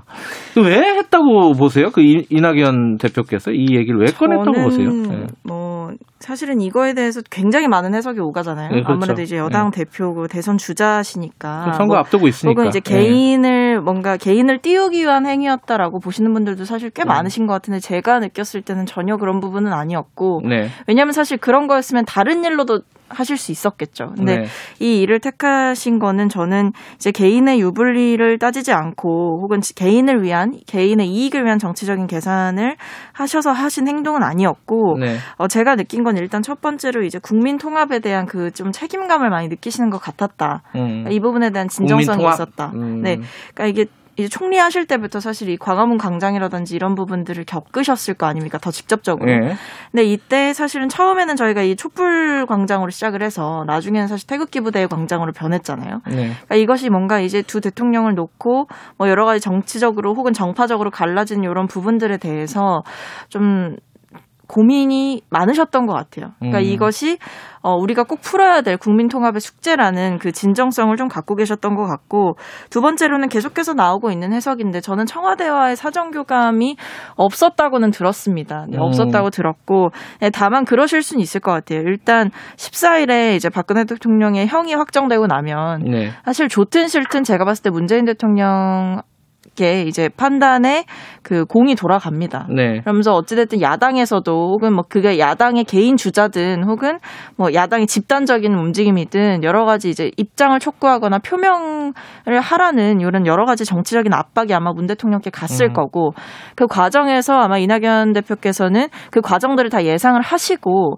어, 이 부분에서 이제 본인이 이제 화살을 조금 맞겠다라는 방식으로 이제 좀 나서신 게 아닌가라는 생각이 듭니다. 지금 이제 이준석 그러니까 전 저는 이거 근데 예. 그 안에 이제 보면 약간 모순적인 부분이 있는 게 결국에는 그런 여론의 압박을 느낀다는 거는 실제로 박근혜 대통령에 대해 가지고 재법원 판결이 나오고 나면은 사면하라는 여론이 비등할 것이라고 생각하기 때문에 그런 어떤 선제적 조치, 예방적 조치를 하는 것일 텐데 네. 저는 그렇다 그러면 아까 말했던 것처럼 형량이 과하지 않다라는 말이 이제 약간 모순되는 것이 아닌가 이런 생각을 하고 실질적으로 저는 이번에 그 이낙연 대표가 만약에 진짜 청와대랑 교감이 없이 이 일을 벌였다고 한다면요. 네. 저는 지금 자기 지지층이 그 강하게 반발하고 있거든요. 네. 민주당에서. 근데 이 층에 대해 가지고 전혀 유리할 것이 없는 그런 어떤 행동이기 때문에 저는 이낙연 대표가 상식선에서 왜 했을까라는 의문이 들고 저는 기본적으로 상의를 했다 이렇게 봅니다. 음, 어쨌든 뭐 그건 알 수 없는 거고 그 어, 윤석열 최고께서는 지금 어, 형량이나 이런 부분들에 대해서 생각해 볼 여지가 있다라는 얘기고 지금 그 박성민 전 최고 아, 최고께서는 이 사면에 대해서 개인적으로는 정치인으로서 어, 찬성 반대 입장을 좀 갖고 계십니까? 어, 현재로서는 저는 뭐 당의 입장과 동일하다고 보시면 될 것 같은데 음. 저희 어제 냈던 입장 보시면 어, 이 개인의 반성이 중요하고 그리고 국민적인 공감대가 중요하다는 그 지적을 동의한다라고 말씀을 드렸어요. 그래서 네. 저는 어, 이런 부분들이 선행되지 않고는 사면에 대한 논의가 오가는 것이 현 상황에서는 그렇게 어, 좀 중요한 부분은 아니겠다라는 생각이 음, 들거든요. 그래서 알겠습니다. 네 그런 상황입니다. 이준석 저 최고께서는 지금 이제 김정인 위원장이 두 전직 대통령에 대해서 사과를 한 상황이잖아요. 예. 근데 여기 대해서 또 사면하자 이건 좀 논리적으로 모순 아니에요? 어떻게 보세요 이거는? 그렇기 때문에 저희가 그 사과하면서 예. 그리고 또 지금 이제 그 이후에 저희가 예. 사면을 저희 당의 책임, 책임 있는 사람 중에서 요구한 사람이 없습니다. 음, 그런데 아까 말했던 것처럼 뭐 박성민 최고도 국민통합이나 이런 사안 때문에 이제 이낙연 대표가 시작한 거로 보지만은 네. 저는 그건 또 의아한 것이 그 이낙연 대표께서 국민통합에 대해 눈을 뜨게 된 계기가 뭔지 궁금하거든요. 음, 그러니까 사람들이 어떤 새로운 철학을 갖게 되면은 무슨 어, 새로운 일을 겪었기 때문에 그런 것인데 예. 최근에 민주당이 겪었던 것이라고 하면은 지지율 하락이고 그 다음에 또 이낙연 대표께서 개인적으로 겪으셨던 것이라면 본인의 대선 지지율 하락인데 네. 그걸 깨달았기 때문에 갑자기 그 국민 통합을 메시지로 내세운다는 거는 아니 박근혜 대통령 감옥에 인지 거의 4년까지 되거든요. 음, 아, 그런데 저는 어떤 계기가 된 것인지 그렇기 때문에 의도가 정치적이고 그렇기 때문에 국민 통합 때문이다라는 말 자체는 굉장히 가볍게 들린다. 네. 저는 결국에는 지금 상황에서 보궐선거 앞두고 선거용 카드로 내미는 거 아니냐 이렇게 비판할 수밖에 없죠. 선거용이다 네, 이런 말씀이시네. 뭐라고 말씀하시겠어요, 박성민 최고께서? 저는 그렇게 네. 생각하지 않고요. 네. 어, 앞, 앞서서 제가 말씀을 드렸었는데 네. 사실 이게 어, 개인께서 그동안 가지셨던 생각도 있으셨던 것 같고 뭐 예. 예를 들면 총리 때 경험도 제가 언급을 드렸고 그리고 무엇보다 좀 중요했다고 보여지는 것이 예. 어, 제가 감히 추측하건데 이제 문재인 정부가 어, 풀어야 될 숙제라고 보셨던 부분도 있는 것 같습니다. 근데 네. 어, 갈등과 분열에 대해서 이제 정치권이 책임을 지지 않는다는 자세도 저는 음. 좀 어, 그런 부분에서는 그런 자세는 또 옳지 않다라고 생각을 하고 예. 어, 그런 맥락들을 고려해봤을 때는 충분히 이제 뭐당 대표로서 그리고 한 명의 정치인으로서 하실 수 있는 원칙적인 발언이었다고 생각합니다. 예, 다른 얘기로 넘어가죠. 제가 그런데 여기서 한 가지만 지적하면요. 짧게요. 예. 그 박근혜 대통령이 받은 22년이라는 게요. 검찰의 구형을 통해 가지고 이렇게 한 것일 텐데 그때 특검이 누구였습니까? 윤석열 특검 아니니까 박영수 윤석열 특검이요. 저- 저는 기본적으로 그 윤석열 스탠다드에 따라 가지고 세상이 굴러가는 것 한번 이제 그 민주당이 경험을 해보시기 바랍니다. 그렇기 때문에 아까 22년 형량이 과하지 않다라고 이제 말했던 것에 대해 가지고 예. 그 대답을 하는 사람들 말 하나하나가 박제됩니다. 나중에 만약 문재인 정부에서 예. 진짜 직권남용이라든지 이런 사안들이 있었을 때 비서실장이 감옥에 가가지고 비서실장이 아이고 나 감옥에 죽기 싫다 할 정도로까지 형량이 나오는지 그 대통령은 지금 뭐 책임을 지금 22년째 지고 있는데 저는 과연 문재인 정부의 핵심 있는 사람들은 어느 정도 이제 책임을 할지 저는 그 지켜보겠습니다. 예. 그 하지 말씀 있어요? 아니요. 아, 예. 저기 지금 윤석열 총장 얘기 꺼냈으니까 그 얘기로 넘어가죠. 지금 YTN이 리얼미터에 의뢰해서 1월 2일, 2일 이틀간 조사한 차기 대선 주자 선호도 조사. 자세한 내용은 중앙선거 여론조사 심의 홈페이지 참고하시면 되는데 30%가 넘었어요. 지금 이거 이건 이준석 전 최고께 여쭤봐야겠네요. 이거 어떻게 보십니까? 이 30% 넘는 의미에 대해서. 저는 이제 뭐 사실 윤석열 총장에 대해 가지고 아직까지 그 징계 이후에 그 네. 국면 자체가 연말에 왜냐면 네. 연말에 이제 그 정경심 교수 판결이 23일이었잖아요. 네. 그 뒤로부터 한 열흘 정도 그 여운이 지속되고 있는 상황이다. 그것에 음. 대한 여론이 형성되면서 30% 정도까지 간 거 아니겠느냐. 음. 저는 이런 생각을 하고 네. 약간 놀라운 게 보통은 연말이나 이럴 때 보면은 뭐 지인들끼리 식사 자리도 갖고 막년에도 하고 이러면서 여론 형성의 장이 만들어지거든요. 네. 그런데 이- 올해는 그런 것도 없었어요. 예. 그렇기 때문에 이 여론이 확대 재생산이 될 계기가 거의 없었는데도 불구하고 이 정도로 나왔다라고 하는 거는 네. 일반 국민들이 그냥 개별 미디어를 통해 가지고 이런 생각을 형성했다라고 하는 건데 네. 여기 조용한 대세론이죠. 그러니까 음. 저는 이거는 굉장히 이례적인 현상이다 저는 이렇게 보는 거고 예. 아마 이제 기본적으로 검사 출신이 대통령이 되려면은 우리 사회 전반적으로 사회 부조리나 부패가 만연하다는 인식이 있어야 되고 네. 기본적으로 국민들이 그걸 일소하길 바라는 그런 지지가 형성이 돼야 되는 거거든요. 네.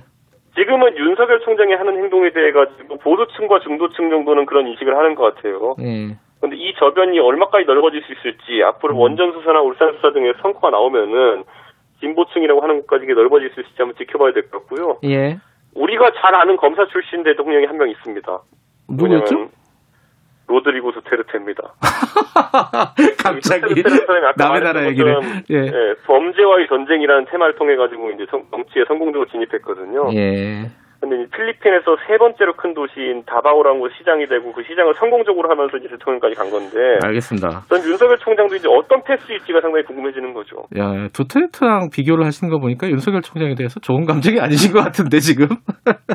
자, 유- 박성민 최고께서는 이 당내 분위기가 어때요? 이게 윤석열 총장이 뭐, 꽤 높은 지지율을 갖고 있다, 선호도를 갖고 있다까지는 있었는데, 2위를 한 데 이어서 뭐 30%가 넘었단 말이에요. 다시 연결하면 되고. 네. 예. 이거 당내 분위기가 어떻습니까, 여기에 대해서? 사실 이거에 대해서 큰 언급이라든지 동요는 없어 보입니다. 음. 왜냐하면 이것이 지지율이라는 것이 원래 이제 좀 흐름을 타는 것이기도 하고 사실 음. 이제 선거까지 조금 시간이 남았다는 부분도 있는 것 같은데 네.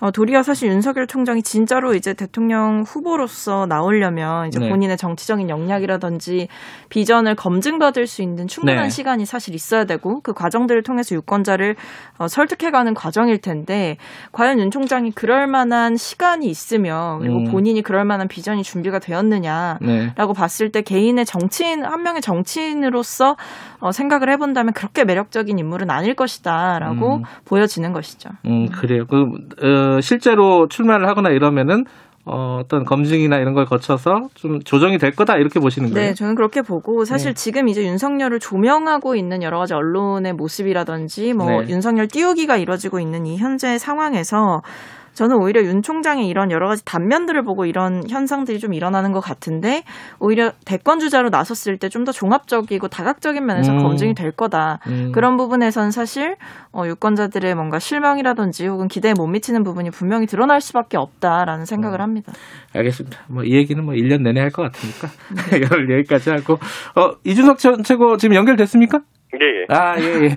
알겠습니다. 끊, 끊어볼, 기분 나빠서 끊은 줄 알았어요. 아니, 아니. 알겠습니다. 올 한 해도 잘 부탁드리고요. 두 분 다 오늘, 올해 새해 복 많이 받으시기 바라겠습니다. 고맙습니다. 네, 예, 감사합니다. 감사합니다. 예, 박성민 더불어민주당 최고위원, 그리고 이준석 국민의힘 전 최고위원이었습니다.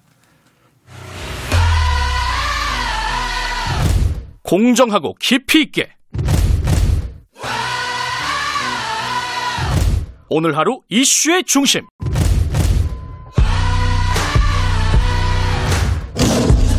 김경래의 최강 시사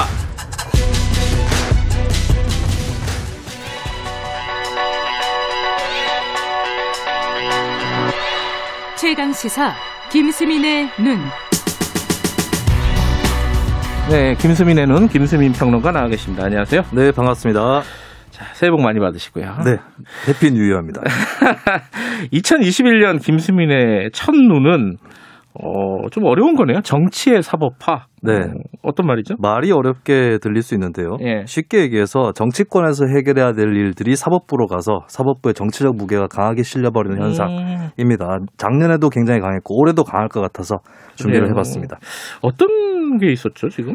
예를 들면 간통죄, 고- 혼인빙자 간음죄, 낙태죄 이런 것들의 공통점이 뭐냐 했을 때 첫 번째는 여성이라든지 이쪽에 인권을 제약한다는 비판을 받았던 그렇죠. 법이었고 예. 두 번째는 헌법재판소 결정에 따라서 다 없어졌습니다. 아. 국회나 정치권에서 없앤 것이 아니고요. 예. 이런 현상들을 보면 헌법재판소가 마치 상원의회나 화백회의 같다. 하백케이 네, 신라의 네, 최고 결정 기관처럼 되어버렸다라고 하는 음. 거고 정치 제도에 대한 판결도 정치인들이 스스로 머리를 깎지 못하고 음. 이를테면은 비례대표제에서 정당 투표를 따로 도입한 거라든지 정당 득표 2% 미만 정당의 등록 취소 조항이라든지 이런 것들이 다 없어진다든지 이런 네. 것들이 다 헌재 판결로 이루어졌거든요. 아하. 제 개인적으로도 기호순번 제도에 대해서 헌법 소원을 제기한 4명의 시민 중에 한 아, 명이었습니다. 그랬어요? 근데 그걸 제기할 때도 제가 느꼈던 게 이거 국회에서 결정을 해야지 안 하니까 음. 헌재로 들고 가는 거 아니냐 이런 생각이 들더라고요. 국회에서 못 하니까 자꾸 이렇게 사법부로 넘긴다. 특히 네. 헌법재판소 같은 데다가. 그렇습니다. 근데 이게 아까 말씀하신 것 중에 낙태죄 같은 경우는 심지어 헌법재판소에서 판결이 났는데도 그 뒤에 후속 조치를 정치권에서 마련하지 못한 그런 네, 상황이 돼버렸죠. 그렇습니다. 헌법 불합치 판결은 기한을 두고 언제까지는 대체 입법을 하라 이런 판결인데 네. 작년 12월 31일까지 낙태죄 대체 입법을 해야 되는 거였거든요. 그렇죠. 근데 하지 못해서 역설적으로 일단 전면적으로 다 풀려버린 음. 그런 상황입니다. 그리고 또 한 가지 심각한 게 국민투표법인데 재외국민도 투표할 수 있도록 해야 된다라는 판결이 음. 나왔거든요. 네. 이게 아직까지 대체 입법이 안 돼서 그래요. 정치권에서 가끔씩 개헌 논의가 나오는데 개헌을 할 수가 없습니다. 국민투표를 해야 되는데 국민투표법 개정이 안 됐기 때문에 네. 예, 이 정도 수준의 정치권이기 때문에 어, 올해도 헌재에서 법에 운명이 결정되는 사례는 대단히 음. 많을 것 같습니다. 이게 결국 정치권이 문제 해결 능력이 없다 이런 걸 보여주는 걸 텐데 그 네. 이유가 뭘까요? 일단은 주로 이런 사례들을 보면 인권 첫 번째가 인권이고 두 번째가 정치 제도 문제거든요. 예. 인권 문제에서는 그 어떤 조치를 통해서 여러 사람들이 이익을 보더라도 반대파가 굉장히 굳건하게 형성이 돼 있어요. 음. 예, 그러다 보니까 정치권이 아, 저쪽을 거스르면 선거 때 힘들어진다라고 음. 하는 그런 겁을 먹게 되어 있는 것이고 네. 진보 보수가 합의해서 통과시키는 것이 가장 좋은 건데 보수 쪽에도 내부의 어떤 반대 세력을 많이 의식을 하고 있고 심지어는 진보 내에서도 이를테면 차별금지법 제정이라든지 이런 거에 대한 반대 세력이 또 있어요. 음. 예, 이게 내부 세력에 대한 설득이 안 되고 있다라고 음. 하는 겁니다. 그리고 정치제도 쪽에서는 거대 양당이 보수든 진보든 간에 이해관계가 같기 때문에 정치 신인이라든지 소수 세력에 유리한 입법을 잘 안 해주는 것이죠. 기득권이니까. 그러다 보니까 예. 시민들이 직접적으로 헌법재판소로 사안을 들고 가는 겁니다. 예. 아까 말씀하실 때는 올해도 그럴 것 같다 그랬는데 올해 그럴 만한 이슈들이 좀 있습니까? 당장의 공수처법 헌재에서 판결이 아, 나올 예정이라고. 야당에서 제기한 거요. 그렇습니다. 예. 그리고 전 두 가지를 대표적으로 들고 싶은 게 사형제 폐지하고 국가보안법 찬양고무죄가 있습니다. 예. 사형제 폐지는 사실 19대 국회 때 끝날 때쯤에 유인태 당시 의원이 발의를 해서 과반의 의원이 발의를 동참했거든요. 음흠. 그런데도 정치권에서 처리가 안 되고 있어요. 어, 과반이 동참했는데도. 네, 발의는 과반했는데 표결까지 안 가는 어. 것이죠. 근데 현재 헌법재판관 성향을 보면 6명 이상이 사형제 폐지 소신을 갖고 있다고 볼 수 있거든요. 그래요? 그렇다면 이 사안도 결국에 올해가 아닐지 몰라도 헌재에서 결판날 가능성이 높다. 그리고 국가보안법 찬양 고무죄도 표현의 자유, 발언의 자유를 억압한다라고 하는 국제사회의 비판을 가- 갖고 있는 그런 법인데 네. 이것도 민주당이 글쎄 예전에는 열린우리당 시절에 국가보안법 폐지 추진을 하다가 실패를 했는데 이번에 그렇게 개정에 적극적이지가 않습니다. 그렇기 음. 때문에 이 사안도 국가보안법 찬양고무죄도 헌재로 갈 공산이 대단히 높아 보입니다. 아, 예. 막상 이게 발의는 하는데 이 표결하기는 좀 부담스러워하는 거군요 정치권에서 네. 그죠. 또 하나가 행정수도 관련된 문제. 이 지금 뭐 국회 옮기니 이런 문제 나오면서 또 나왔잖아요. 이거 네. 헌법재판소 어떤 틀을 넘어야 되는 거죠. 네, 2004년 헌재 판결을 보면 반드시 개헌을 하라고 나와 있습니다. 개헌을. 투표만으로도 안 되고 개헌을 네. 하라고 나와 있는데 다만 다른 방법이 헌재에서 새로 판단을 받아서 합헌 판결을 받아내는 것이 있겠죠. 음. 근데 문제는 위헌 판결은 9명 재판관 중에서 6명이 내리는 거지만 네. 합헌은 4명만 합헌이라고 해도 합헌입니다. 아 그렇게 돼요? 예, 그렇다면 음. 합헌의 무게와 위헌의 무게는 다른 것이고 예. 위헌 판결 을 받았던 것을 합헌 판결로 뒤집는 것은 굉장히 무리가 있는 일이라고 볼 수 있는 것이죠. 예, 그럼 거꾸로 얘기해서 나중에 다시 위헌 판결을 받아도 되는 것이냐 이런 음. 질문도 나올 수 있기 때문에 이 문제도 정치의 사법화를 하지 않으려면 개헌이라든지 이런 전공법을 택해야 될 것이다 저는 그렇게 음. 봅니다. 근데 어쨌든 이게 뭐 하루 이틀 문제가 아니라 계속 지속적으로 이 정치를 계속 그 사법판으로 끌고 가는 거 아니냐. 네. 물론 사법의 정치화도 있지만은 마찬가지입니다. 어쨌든 예, 예. 정치의 사법화가 이끌어낸 측면도 있고 이걸 과연 해결책을 찾을 수 있을까? 어떻게 보세요? 어떤 사람들은 이제 헌법재판소가 아니라 어떤 나라들처럼 상원의회라든지 이쪽에서 헌법재판을 하자 이런 얘기를 하기도 하거든요. 상원을 우리는 그런 게 없잖아요. 예. 음. 근데 이걸 하려면 또 개헌을 해야 되는데 과연 개헌을 결심할 수 있을 거냐 정치권이.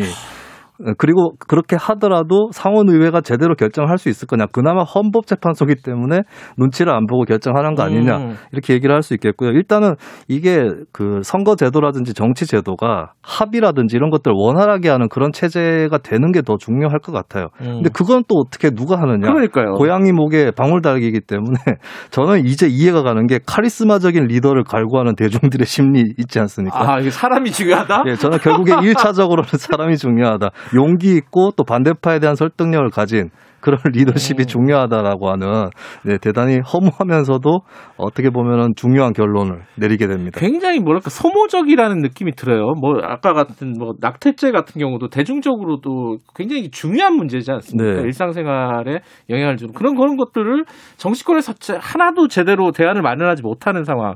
결국 말씀하신 대로 표, 표 때문에 그런 거잖아요. 그렇습니다. 그럼 이 상황은 어떻게 극복할 수 있을 것이냐? 답이 없, 답이 없다는 거네요, 지금 그죠? 네, 표를 서로 의식하지 않으려고 합의를 하는 게 제일 중요한데 그 합의를 이끌어내는 정치가 안 되고 있다. 음. 라고 하는 거죠. 그래서 결국에는 제도를 바꾸기 전에 누군가가 사람이 해야 된다.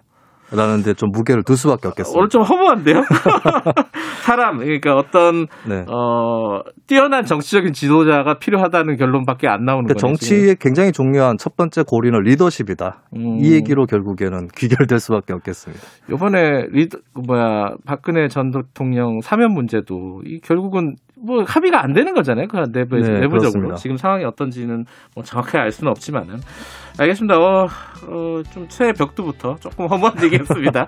다 올해 올 한 해 내내 좀 시끄러운 얘기가 되겠죠 이 부분도 여기까지 들을게요. 고맙습니다. 감사합니다. 김수민의 눈이었습니다. 새해 복 많이 받으시고요. 김경래 최강사 2부는 여기까지 하고요. 잠시 후 3부에서는 박대기의 고속경제 전기차 얘기 좀 해보겠습니다. 일부 지역에서는 지역국에서는 해당 지역 방송 보내드립니다.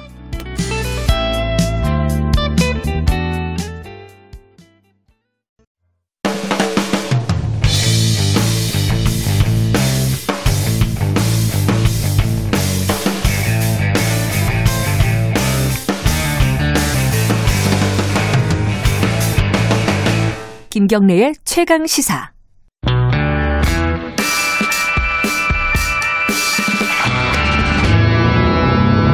더 이상 웨이팅은 없다.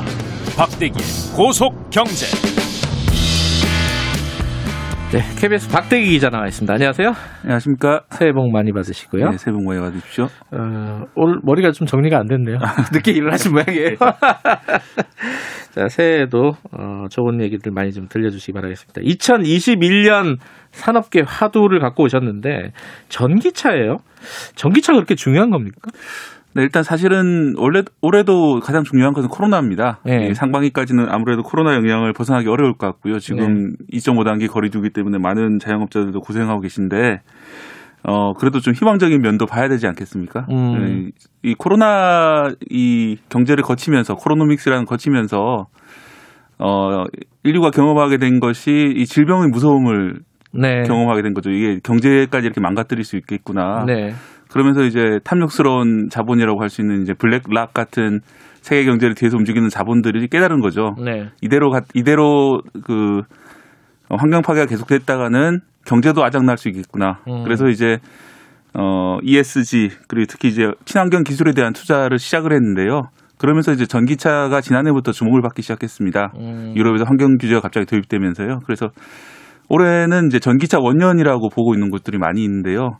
또 우리나라 같은 경우에는 어, 전기 배터리 분야에서 자동차 배터리 분야에서 세계 1위를 차지하고 있고 또 이제 자동차도 만들고 있는 나라이기 때문에 이 전기차가 우리나라 산업의 그 다음 단계 도약에서 아주 중요한 역할을 할 수 있다 이런 판단을 음. 내렸습니다. 어, 전 세계적으로도 중요한 데다가 우리 입장에서 보면은 자동차 산업이라는 게 우리 경제에서 차지하고 있는 비중이 크기 때문에 네. 어, 전기차로 전환하는 이 과정이 우리 경제에 큰 영향을 미칠 거다 이런 얘기인데 예, 그 내연 기관이라는 게 100년 동안 이어져 왔는데 네. 이제 전기라는 이제 새로운 시대로 접어드는 어떤 변- 변화의 와중에서 네. 우리나라 경제가 제도록할 수 있는 발판이 음. 될 수가 있다는 거죠. 최근에 전기차 얘기 시장을 보면요. 어, 애플 전기차 얘기가 막 나오더라고요. 네, 뭐 또- 아이카다 뭐 이런 얘기가 많이 나오고. 아이카라 그러나요? 어, 그런데 그 사실은 이제 애플에서 전기차를 만들지 안 만들지 아직 알 수가 없습니다. 어. 애플에서 어, 답을 준 게 아니라 NCND라고 하는 그런 식으로, 그런 식으로 루머입니다, 음. 아직까지는.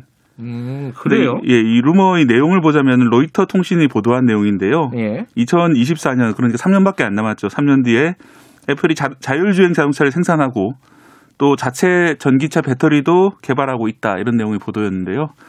짤막한 내용 보도입니다. 한 페이지도 안 되는 보도인데 이것 때문에 좀 많이 시끄러운 그런 상황입니다. 음, 아, 로이터가 보도를 했는데 아, 애플에서는 확인도 부인도 안 하고 있는 예, 상황이다. NDNC라고 보통 그렇게 얘기를 하죠. 어. 그래서 이게 사실 오보일 수도 있습니다. 아, 그래요? 예. 어, 근데 막 나는 주가 막 올라가고 이거는 어떻게 된 거예요? 오버일 수도 있는데. 아, 어. 주식시장이라는 게 원래 이제 실현되지 않은 미래의 희망을 음. 가지고 다 투자를 하시기 때문에 그런데 예.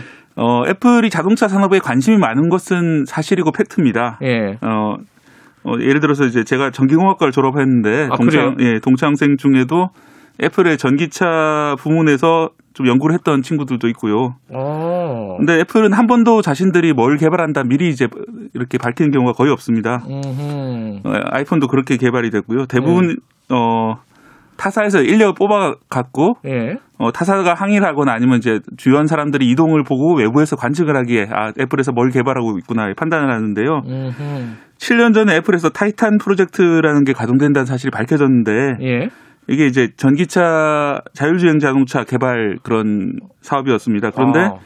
어 그로부터 한 2년 정도 뒤에 2016년에는 어 직원 수백 명이 해고하거나 다른 회사로 이직을 했거든요. 예. 그래서 전기차를 접었다 이런 얘기도 나왔었는데 예. 이번 로이터 보도로 아 사실은 전기차 개발을 계속하고 있었다 이런 음. 식으로 좀 이야기가 좀 바꿔지고 있는 그런 상황입니다. 그 애플 아이카다 막 이래가지고 인터넷에 돌아다니고 있는 사진 이것도 다 그러면은 일종의 가짜인 건가요? 예, 다 창작이고 창작이에요? 상상 상상도라고 할수 아, 있는데 상상도. 참 신기한 게 이제 뭐 다른 차와 똑같은데 앞에 사과 마크만 딱 달렸는데도 훨씬 좀 그럴싸해 보이고 왠지 잘 달릴 것 같고 그런 느낌 들죠. 자동차에 사과 마크가 달리면 좀, 좀 낯설긴 하겠는데 네. 신기하긴 하네요.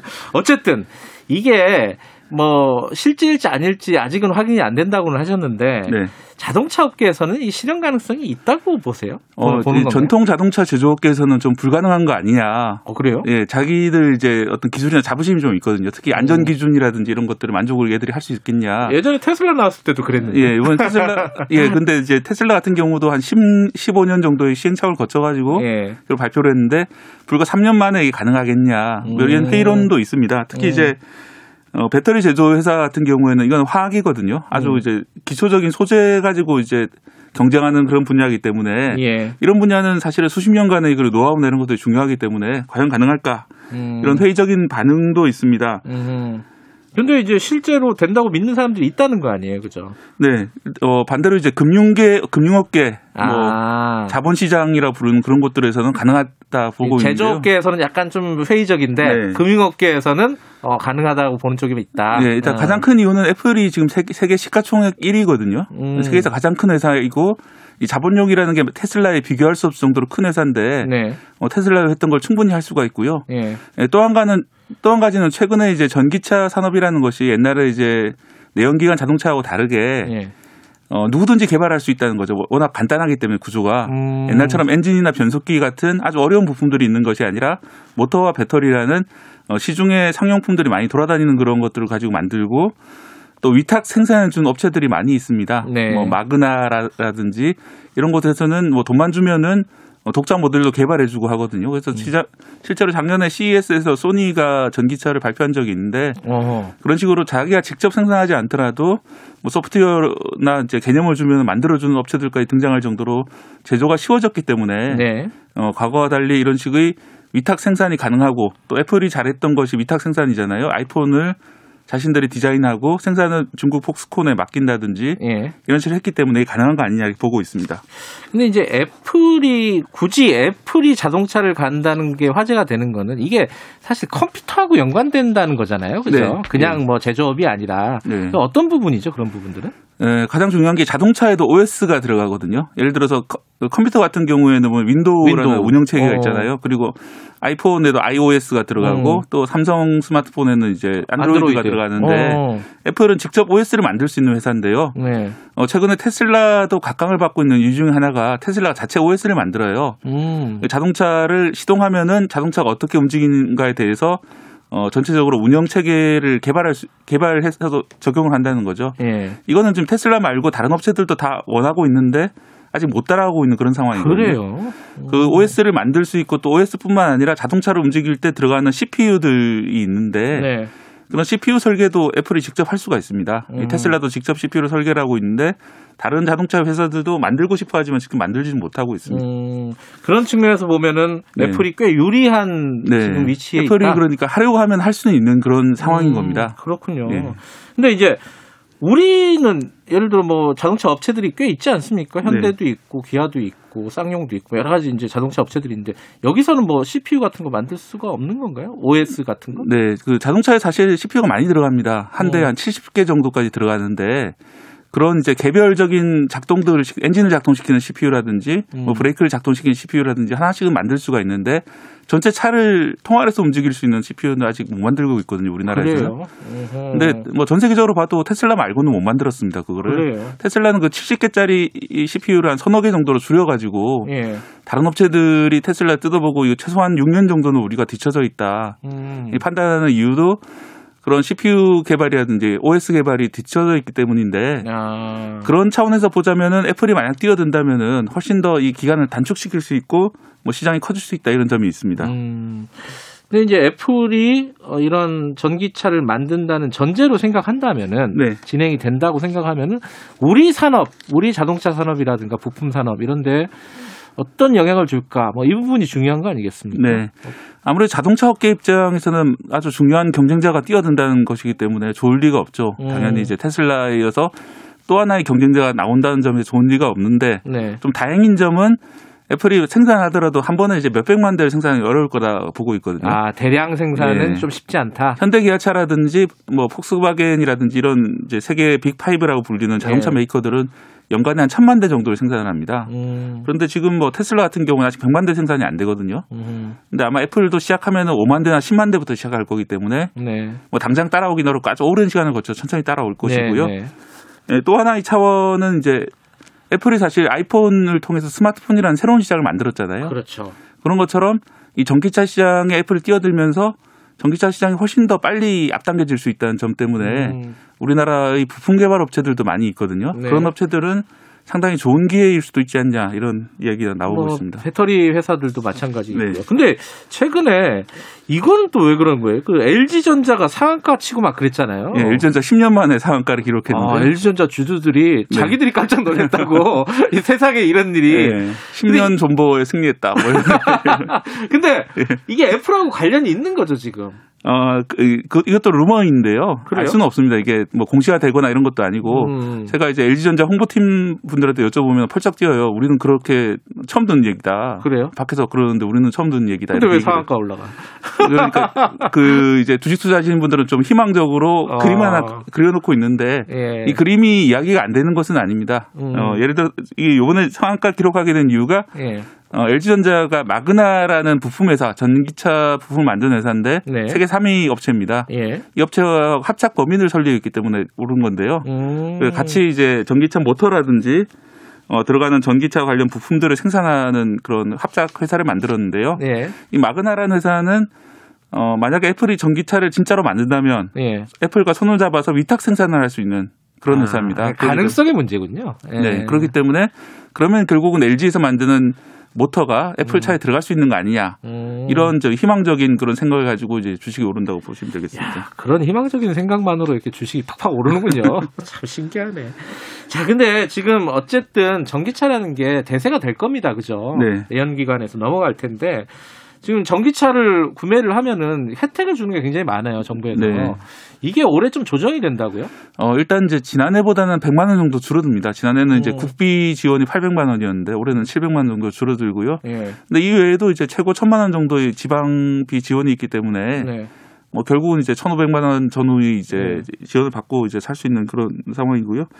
또 하나는 이제 6천만 원 이상의 고가 전기차에 대해서는 어, 정부 보조금을 절반만 지급하기로 했습니다. 올해부터. 음흠. 그래서 이제 어, 테슬라가 가- 가장 문제인데요. 테슬라에서 저가 모델인 에, 테슬라 모델 3 스탠더드 레인지 플러스 같은 경우에는 5,400만 원이기 때문에 full로 지원을 받겠지만은 가장 선호도가 높았던 6,400만 원짜리 롱레인지 같은 경우에는 이 보조금 지급 대상이 된다 아니- 아닌다 아직 좀 판단하기 좀 어려운 상황입니다. 왜냐하면 이제 부가세를 빼고 계산하는데 예. 부가세 뺀 금액이 저- 정확히 얼마인지가 아직 안 나와 있거든요. 예.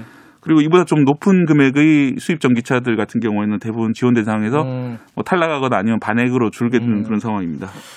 박대기 기자는 차가 전기차입니까? 아닙니다. 저는 11년 된 K5 아, 11년째 타고 계세요? 예, 타고 있는데요. 요새는 차들이 잘 나와서 그죠? 예, 요새 그 현대기아차 같은 경우는 지금 내구 연한을 원래는 11, 12년 정도 잡았었는데 17년 정도로 보고 있더라고요. 그래서 음.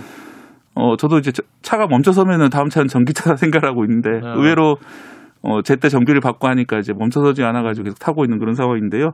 이 전기차 산업이 각광받는 또 하나의 이유가 이렇게 이제 내연기관 차들이 상향 편준화되면서 사실은 이제 고장나서 차를 바꾸지 않고 그냥 질려가지고 차를 바꾸게 되는 사람들도 음. 많은데 어제 전기차가 대세가 되면은 이제 큰 시장의 변화가 바- 발생할 수 있다는 거죠 전기차로 순식간에. 그렇겠군요. 네. 저도 이제 차를 바꾸면 전기차로 바꿔야겠다 생각하는데 차가 잘 나가요. 계속 네. 잘 나가요. 그죠? 그러니까 고장 안 나시면 계속 뭐 수리해서 타야죠. 사실 이제 수리해서 오래 타는 것도 환경을 지키는 일이니까요. 아 그렇군요. 네. 알겠습니다. 오늘은 2021년 산업계 화두로 전기차를 좀 자세히 알아봤습니다. 고맙습니다. 고맙습니다. 박대기의 고속경제 KBS 박대기 기자였고요. 김경래 최강 시사 듣고 계시고 지금 시각은 8시 44분입니다.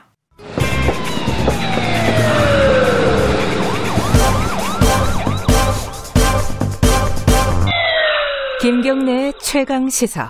네, 코로나 상황 좀 알아보도록 하겠습니다. 지금 3단계로 가지는 않고 어, 사회적 거리두기는 좀 더 연장하는 이런 방향으로 지금 정부가 정책 방향을 잡은 것 같습니다. 어, 지금 그런데 확진자 수는 어, 계속 1000명 안팎으로 나오고 있고 주말에 잠깐 줄긴 했지만은 이게 주말에 그 진단한 사람들이 적기 때문에 나타나는 현상 아니냐 이런 얘기들도 나오고 있고요. 오늘도 뭐 1000명 가까이 나올 것으로 예상이 되고 있습니다. 코로나 상황 이재갑 한림대 강남성심병원 감염내과 교수님 연결하겠습니다. 교수님 안녕하세요. 예, 안녕하세요. 예, 교수님 새해 복 많이 받으세요. 아, 예, 새해 복 많이 받으세요. 예. 1년 동안 정말 고생이 많으셨습니다. 근데 앞으로 1년도 만만치가 않을 것 같네요. 그죠? 예, 뭐, 잘 지내보도록 노력을 해야죠. 네. 모두가. 예. 지금 궁금한 것들이 좀 있는데 일단은 지금 이제 정부에서 어떤 여러 가지 수치들을 얘기하면서 어 약간 진정세를 보이고 있다. 지금 정점을 지나가고 있다라고 얘기했는데 이 부분을 좀 설명을 해주세요. 청취자분들 위해서 지금 상황이 어떤 건지. 그러니까 일단은 이제 정부의 판단은 네. 그러니까 1000명대에서 더 증가는 안 하는 상태로 일주일 거의 열흘 넘게 예. 가고 있잖아요. 이제 예. 그러니까 이제 폭발적인 증가의 양상은 잡은 것 같다라고 음. 얘기를 하는 거고요. 그다음에 이제 감염 재생산 수라 그래서 지금 되게 이제 이번에 높을 때 2까지 올라갔는데 그게 네. 이제 1.0 이제 초반대까지 떨어졌다. 일단은 이제 한 사람이 다른 사람이 감염시키는 숫자가 한 명 정도니까 네. 점진적으로 이제 일단은 정점에 이른 게 아니냐 이렇게 판단을 하고 있는 것 같습니다. 음, 그러면은 이게 지금 이 상태 이런 어떤 거리두기를 유지하면은 줄어든다 앞으로 이렇게 예상할 수 있는 건가요? 일단 이제 그 줄어들지 말지 여부는 이제 이번 주 상황을 좀 봐야지 알수 음. 있을 것 같긴 한데요. 네. 그러니까 수학적 모델링이 아직까지는 감염 재생산 지수가 1이라고 하면 1000명이면 일주일에 똑같은 1000명을 또 만들어낸다는 얘기거든요. 음흠. 이제 그렇게 생각하면 아직은 떨어지지 않는다는 얘기인데 네. 일단은 1 미만으로 떨굴 정도로 이제 안정이 된다면 이제 이 부분은 우리가 이제 2주 동안 이제 연말 연시에 우리가 잘 지냈느냐가 중요한 상황이기는 하고요. 예. 만약에 국민들께서 사회적 거리두기를 잘 지키셨다고 하면 음. 이제 조금 꽉 껴서 이제 감소하는 추세로 갈 수도 있겠다. 음. 이 정도로 생각을 하시면 됩니다. 그래요. 제 주위에 보면 잘 지킨 것 같은데 좀 지켜봐야겠죠. 예, 근데 이제 다만 한 가지 볼 거는 이번에 1000명까지 올라갔었잖아요. 예. 근데 우리가 뭐 1, 200명대까지 떨어지는 데는 상당한 시간이 걸릴 것 같다라는 이제 모델링 자료들이 다 있거든요. 네. 그래서 겨울 겨울 내내 아마 수백 명 단위의 확진자는 계속 나오지 않을까 이렇게 음. 예측을 하고 있긴 합니다. 아주 뭐 100명 이하로 떨어지는 그 단계까지 가려면 시간이 꽤 걸린다 이런 말씀이시네요. 예, 맞습니다. 예. 그리고 이제 3단계 얘기가 요새는 좀 안 나와요. 왜냐면 3단계로 갈 생각은 없는 것 같고. 네. 근데 이게 어 3단계를 정해놓고 왜 안 가는 거냐. 이게 핀셋 정책만 하고 약간 뭐 응급적 정책 뭐 이, 조금 나쁜 뉘앙스로 얘기하면 땜질식 정책 이런 대책들만 하는 거 아니냐라는 비판을 일부 하더라고요. 저희 청취자분도 그런 질문을 보내주시고 지금 3단계 갈 필요는 없는 겁니까? 어떻게 보세요? 이미 3단계로 올렸어야 될 시기는 한참 지나버린 거고요. 그러니까 음. 정부는 일단 3단계 안 올리고 특별 방역을 통해서 일단은 유행을 꺾겠다라고 생각을 하는 건데요. 네. 그러니까 올릴 거였으면 초기에 빨리 올려서 유행을 빨리 잡는 목적으로 올렸어야 되는데 네. 이미 정점으로 이미 치다른 상황이어서 지금 네. 3단계를 했을 때 뭐 효과는 있겠죠. 좀 더 빨리 떨어지는 효과는 당연히 가질 것 같습니다. 근데 이제 그 조금 빨리 떨어지는 부분에 대해서 정부에서는 경제적인 손실들이 크니까 안 하겠다 음. 이렇게 이제 좀 하는 거여서 일단은 아무리 저희가 설득을 해도 설득이 잘 안 되네요. 그러니까 전문가들이 보기에는 이제 3단계로 가는 게 맞다는 건 꽤 오래됐는데 정부는 이제 경제를 생각한다고 이제 그 부분을 도입하지 않는다. 이렇게 지금 상황은 정리할 수 있겠네요. 그죠? 예, 그렇습니다. 예. 구체적인 얘기를 좀 여쭤보면요. 일단은 지금 스키장을 제한적으로 열었어요. 어, 네. 이거는 어떻게 좀 위험한 건가요? 어떻게 보세요? 이 부분은? 그러니까 스키장 같은 경우에 네. 일단은 이제 스키를 타는 것 자체는 야외이기 때문에 네. 일단은 거리두기만 잘 지키시면 타면서 문제가 되지는 않을 거라고 예상은 해요. 예. 근데 다만 스키장에 가서 스키만 타고 오시는 게 아니잖아요. 네. 그러니까 식사도 하셔야 되고 그렇죠. 뭐 일부는 숙소에서 주무실 거고 또 네. 또 숙소가 부족하면 찜질방에서 주무시고 뭐 이런 상황들이 네. 이제 발생을 하니까 그런 식사나 이제 숙소에서의 접촉 상황들이 또 유행을 촉발할 수 있는 상황들이 되기는 하거든요. 네. 자, 그래서 이제 아예 문을 닫게 하기에는 이제 경제적인 부담 때문에 열게 된 것 같기는 하지만 네. 그런 부분들 철저히 관리가 되지 않으면 이제 스키장발로 또 확진자가 늘어날 수 있는 상황은 언제든 발생할 수 있습니다. 음. 그건 좀 방역 그 점검이나 어떤 그 감시나 이런 부분들을 굉장히 좀 철저히 해야겠네요. 스키장 같은 경우에는. 예, 그렇습니다. 예, 예. 또 하나가 지금 가장 문제가 되고 있는 게 두 가지인데 하나는 구치소 문제 그리고 하나는 요양원 문제인데요. 일단 구치소 문제 같은 경우 보면은 동부구치소에서는 계속 막 확진자가 나오고 있습니다. 네. 이 상황이 언제 좀 자리를 잡, 잡을까요? 이게 어, 뭐 어떻게 잡지를 못하는 느낌이어가지고 어떻게 보세요?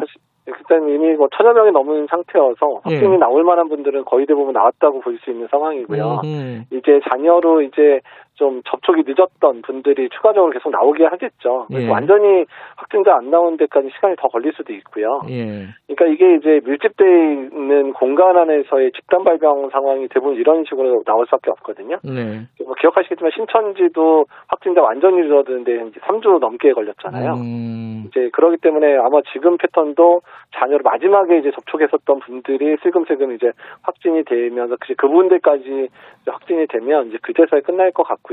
네. 일단 제일 중요한 거는 이제 격리 대상자들이 아직도 여러 명씩 이제 수용돼 있는 상황들이라면 거기서 또 접, 확진이 나오면 또 접촉 상황이 벌어지기 때문에 그렇게 되면 더 늘어날 수도 있기 때문에요. 네. 그래서 격리 대상자들 그러니까 1인실, 독실로 빨리 격리를 하는 게 상황 해결에 있어서 가장 이제 지금으로서는 좀 빨리 끝낼 수 있는 방법입니다. 어, 요양시설은 이게 사망자가 많아가지고 좀 걱정이더라고요. 여기에 대한 대책들은 좀 제대로 진행이 되고 있습니까? 어, 일단 이제 정부 차원에서 초기부터 이제 민간 전문가들이 같이 파견돼서 네. 그런 이제 확진자라든지 격리자를 어떻게 소산시킬 건가에 대해서 이제 결정을 하려고 하긴 하는데요. 네. 근데 다만 소산을 시키려면 기본적으로 중증 환자, 확진자들이 되면 중증 환자로 진행하기 때문에 이제 중환자실을 폭넓게 넓게 유지- 준비를 해야 되는 것뿐만 아니라 네. 감염병 전담 병원이든 뭐 이런 데를 통해서 격리 대상자들도 빨리 빼줘야 병원이 빨리 정상화가 될수 있거든요. 네. 그래서 이제 배후에 해당되는 병상 활용을 얼마나 잘 하느냐가 앞으로 요양병원 발생했을 때 사망자도 줄이고 또 그 병원이 빨리 회복되게 하는 그런 이제 그 시작이 될 수 있을 거라 생각을 하고 있습니다. 예. 아, 두 부분에 대한 대책들이 원활하게 좀 진행이 됐으면 좋겠고 좀 궁금한 것들 앞으로 진행 사항도 좀 여쭤볼게요. 하나가 그 영국하고 뭐 남아공 같은 데서 변이 바이러스가 한국에서도 좀 어, 발견됐잖아요. 네. 이 부분은 어떻습니까? 저희들 대책이라 대비라든가 뭐 이런 부분들은 충분하다고 보십니까? 어떻게 보세요? 일단은 뭐 정부 차원에서는 아직까지는 입국자들에 대해서 이제 이제 사실 그 발병국에서 들어오시는 분들뿐만 아니라 전체 입국자에 대해서 사전에 이제 PCR 음성 여부 확인하라고 이제 공지가 떴고요. 네. 그다음에 들어와서도 14일 격리를 하니까 그 안에서 그러니까 들어 입국하는 과정 중에서 최대한 이제 걸러내야지 지역사회에 확산되는 걸 막을 수 있을 거라고 생각이 들고요. 네. 지속적인 모니터링을 해서 분명히 국내에도 언젠간 들어올 겁니다. 근데 이제 그 속도를 얼마나 늦출 거냐 또 이 바이러스의 특성을 제대로 이해를 해야 되기 때문에 바이러스에 대한 또 연구도 또 열심히 해놔서 어떤 문제가 있는지를 확인해 놓는 작업이 중요할 것 같습니다. 자, 좀 있으면 이제 백신 정부가 한 2월 달에는 어, 처음 백신을 맞을 수 있다는 얘기를 했잖아요. 네. 이게 2월에 백신이 접종되기 시작하면은 뭐 방역에는 큰 도움이 되겠죠. 어느 정도라고 보세요? 일단 이제 초반에는 이제 의료진들하고 방역요원들 맞춰서 그분들이 이제 이제 위험을 덜 감수하고 이제 업무를 할 수 있도록 하는 부분하고요. 네. 그다음에 고위험 시설에 계신 특히 지금 계속 문제가 된 요양원이나 음. 요양병원에 계신 분들 접종을 먼저 해서 사망률을 낮추는 형태로 진행이 될 겁니다. 그래서 네. 초반에는 이제 사망자 수가 줄어드는 효과를 기대를 하는 거고요. 접종자가 대폭 늘어나는 그런 2분기, 3분기 이후에는 전체적인 유행 상황을 통제하는 그런 상황으로 이제 준비를 한다고 생각하시면 될 것 같습니다. 네. 백신 관련해서는요, 이뭐 부작용 관련된 거 뉴스에 사람들이 굉장히 민감하게 반응을 하거든요. 특히 네. 뭐 백신을 그래서 안 맞겠다는 사람들도 꽤 늘어나고 있는 것 같고 전문가로서 이, 이런 어떤 뉴스라든가 이런 생각을 가지신 분들에게 어떤 얘기를 해주십니까? 어, 일단은 지금 이제 임상 연구 단계에서 이제 아주 걱정할 만한 부작용 사례는 없었었고요. 음. 그 다음에 이미 접종이 시작돼 있는 뭐 여러 국가를 보더라도 중증 부작용 사례들은 대부분 이제 저희가 감당할 만한 수준 또는 대부분은 가벼운 부작용들만 있었기 때문에 네. 크게 이제 부작용 때문에 걱정할 일이 있지는 않을 것 같고요. 네. 일단 정부 당국이 충분하게 접종한 안전성에 대한 데이터를 확보한 다음에 접종을 시작할 거기 때문에 이런 상황에선 정부를 믿고 또한 이제 또 함께 접종 시작될 때 같이 동참을 해주시는 게 좋다고 생각을 하고 있습니다. 그 백신이 위험하다라는 거에 대한 근거가 좀 명확하지 않기 때문에 그 부분을 잘 이해를 좀 해주셨으면 좋겠다 이런 생각도 들고요. 네. 백신이 지금 뭐 아스트라제네카니 뭐 화이자니 모더나니 막 종류가 많습니다. 여기에 대해서 나- 나는 이거 맞을 거야 막 이런 생각들 갖고 계신 분들도 있어요. 이거 어떻게 봐야 됩니까 이거는? 일단은 이제 초기 같은 경우 특히 이제 고위험군 대상 예방 접종 같은 경우는 들어오는 물량하고 그 다음에 그 백신의 효과에 따라서 아마 이제 백신 접종 대상자에 대해서 백신 자체가 결정돼서 통보될 가능성이 높습니다. 그래서 본인이 선택하기는 힘들 거고요. 추후에 이제 백신이 어느 정도 안정되게 공급이 되면 뭐 그런 방법을 고려할 수도 있겠지만 어쨌든 일단은 정부에서 배정된 대로 접종하겠다라고 생각을 하시는 게 맞을 것 같습니다. 네, 이제 이재혁 교수님을 저희들이 자주 연결을 하면은 지금 상황이 안 좋다는 얘기인데 앞으로 자- 자주 연결을 안 하는 날이 왔으면 좋겠다 이런 생각도 들고요. 교수님이 1년 동안 이 코로나 방역 최전선에 계셨는데 어, 어떤 생각이 드십니까? 뭐 후회라든가 뭐 앞으로 어떻게 해야겠다 뭐 이런 말씀 한마디 듣고 마무리하죠. 예, 뒤에 거는 빨리 잊어야 될 것 같고요. 잘했든 못했든 간에 빨리 잊고 앞으로 음. 우리가 어떻게 해야 되는지가 에 집중해야 될 시기고요. 음, 그러니까 지금의 유행을 잡고 또 백신 접종까지 할 일이 많으니까 네. 또 국민들과 함께 또 노력을 해야 될 거라 생각을 하고 있습니다. 어, 이재혁 교수님을 자주 안 뵙는 날이 왔으면 좋겠는데 언제쯤이면 자주 안 뵐 수 있겠습니까? 올해 한 백신 접종이 어느 정도 이루어지는 올해 가을쯤이면 그렇게 되지 않을까 생각하고 있습니다. 그래요. 예. 올해 가을쯤이면은 좀 일상생활로 돌아갈 수 있다 이런 희망을 가져도 되는 건가요? 뭐 일상생활 갈기까지는 멀었지만 아, 멀었어요? 코로나, 코로나로부터의 공포감은 좀 많이 음. 잦아들지 않을까 정도 생각하고 있습니다. 아, 그, 그 이후로도 마스크 쓰고 방역하고 뭐 이런 부분들은 계속 이어질 가능성이 높죠? 예, 그렇습니다. 그러니까 음. 마스크는 아마도 2022년 봄까지는 써야 되지 않을까. 더 써야 될 수도 있고요. 그래요. 알겠습니다.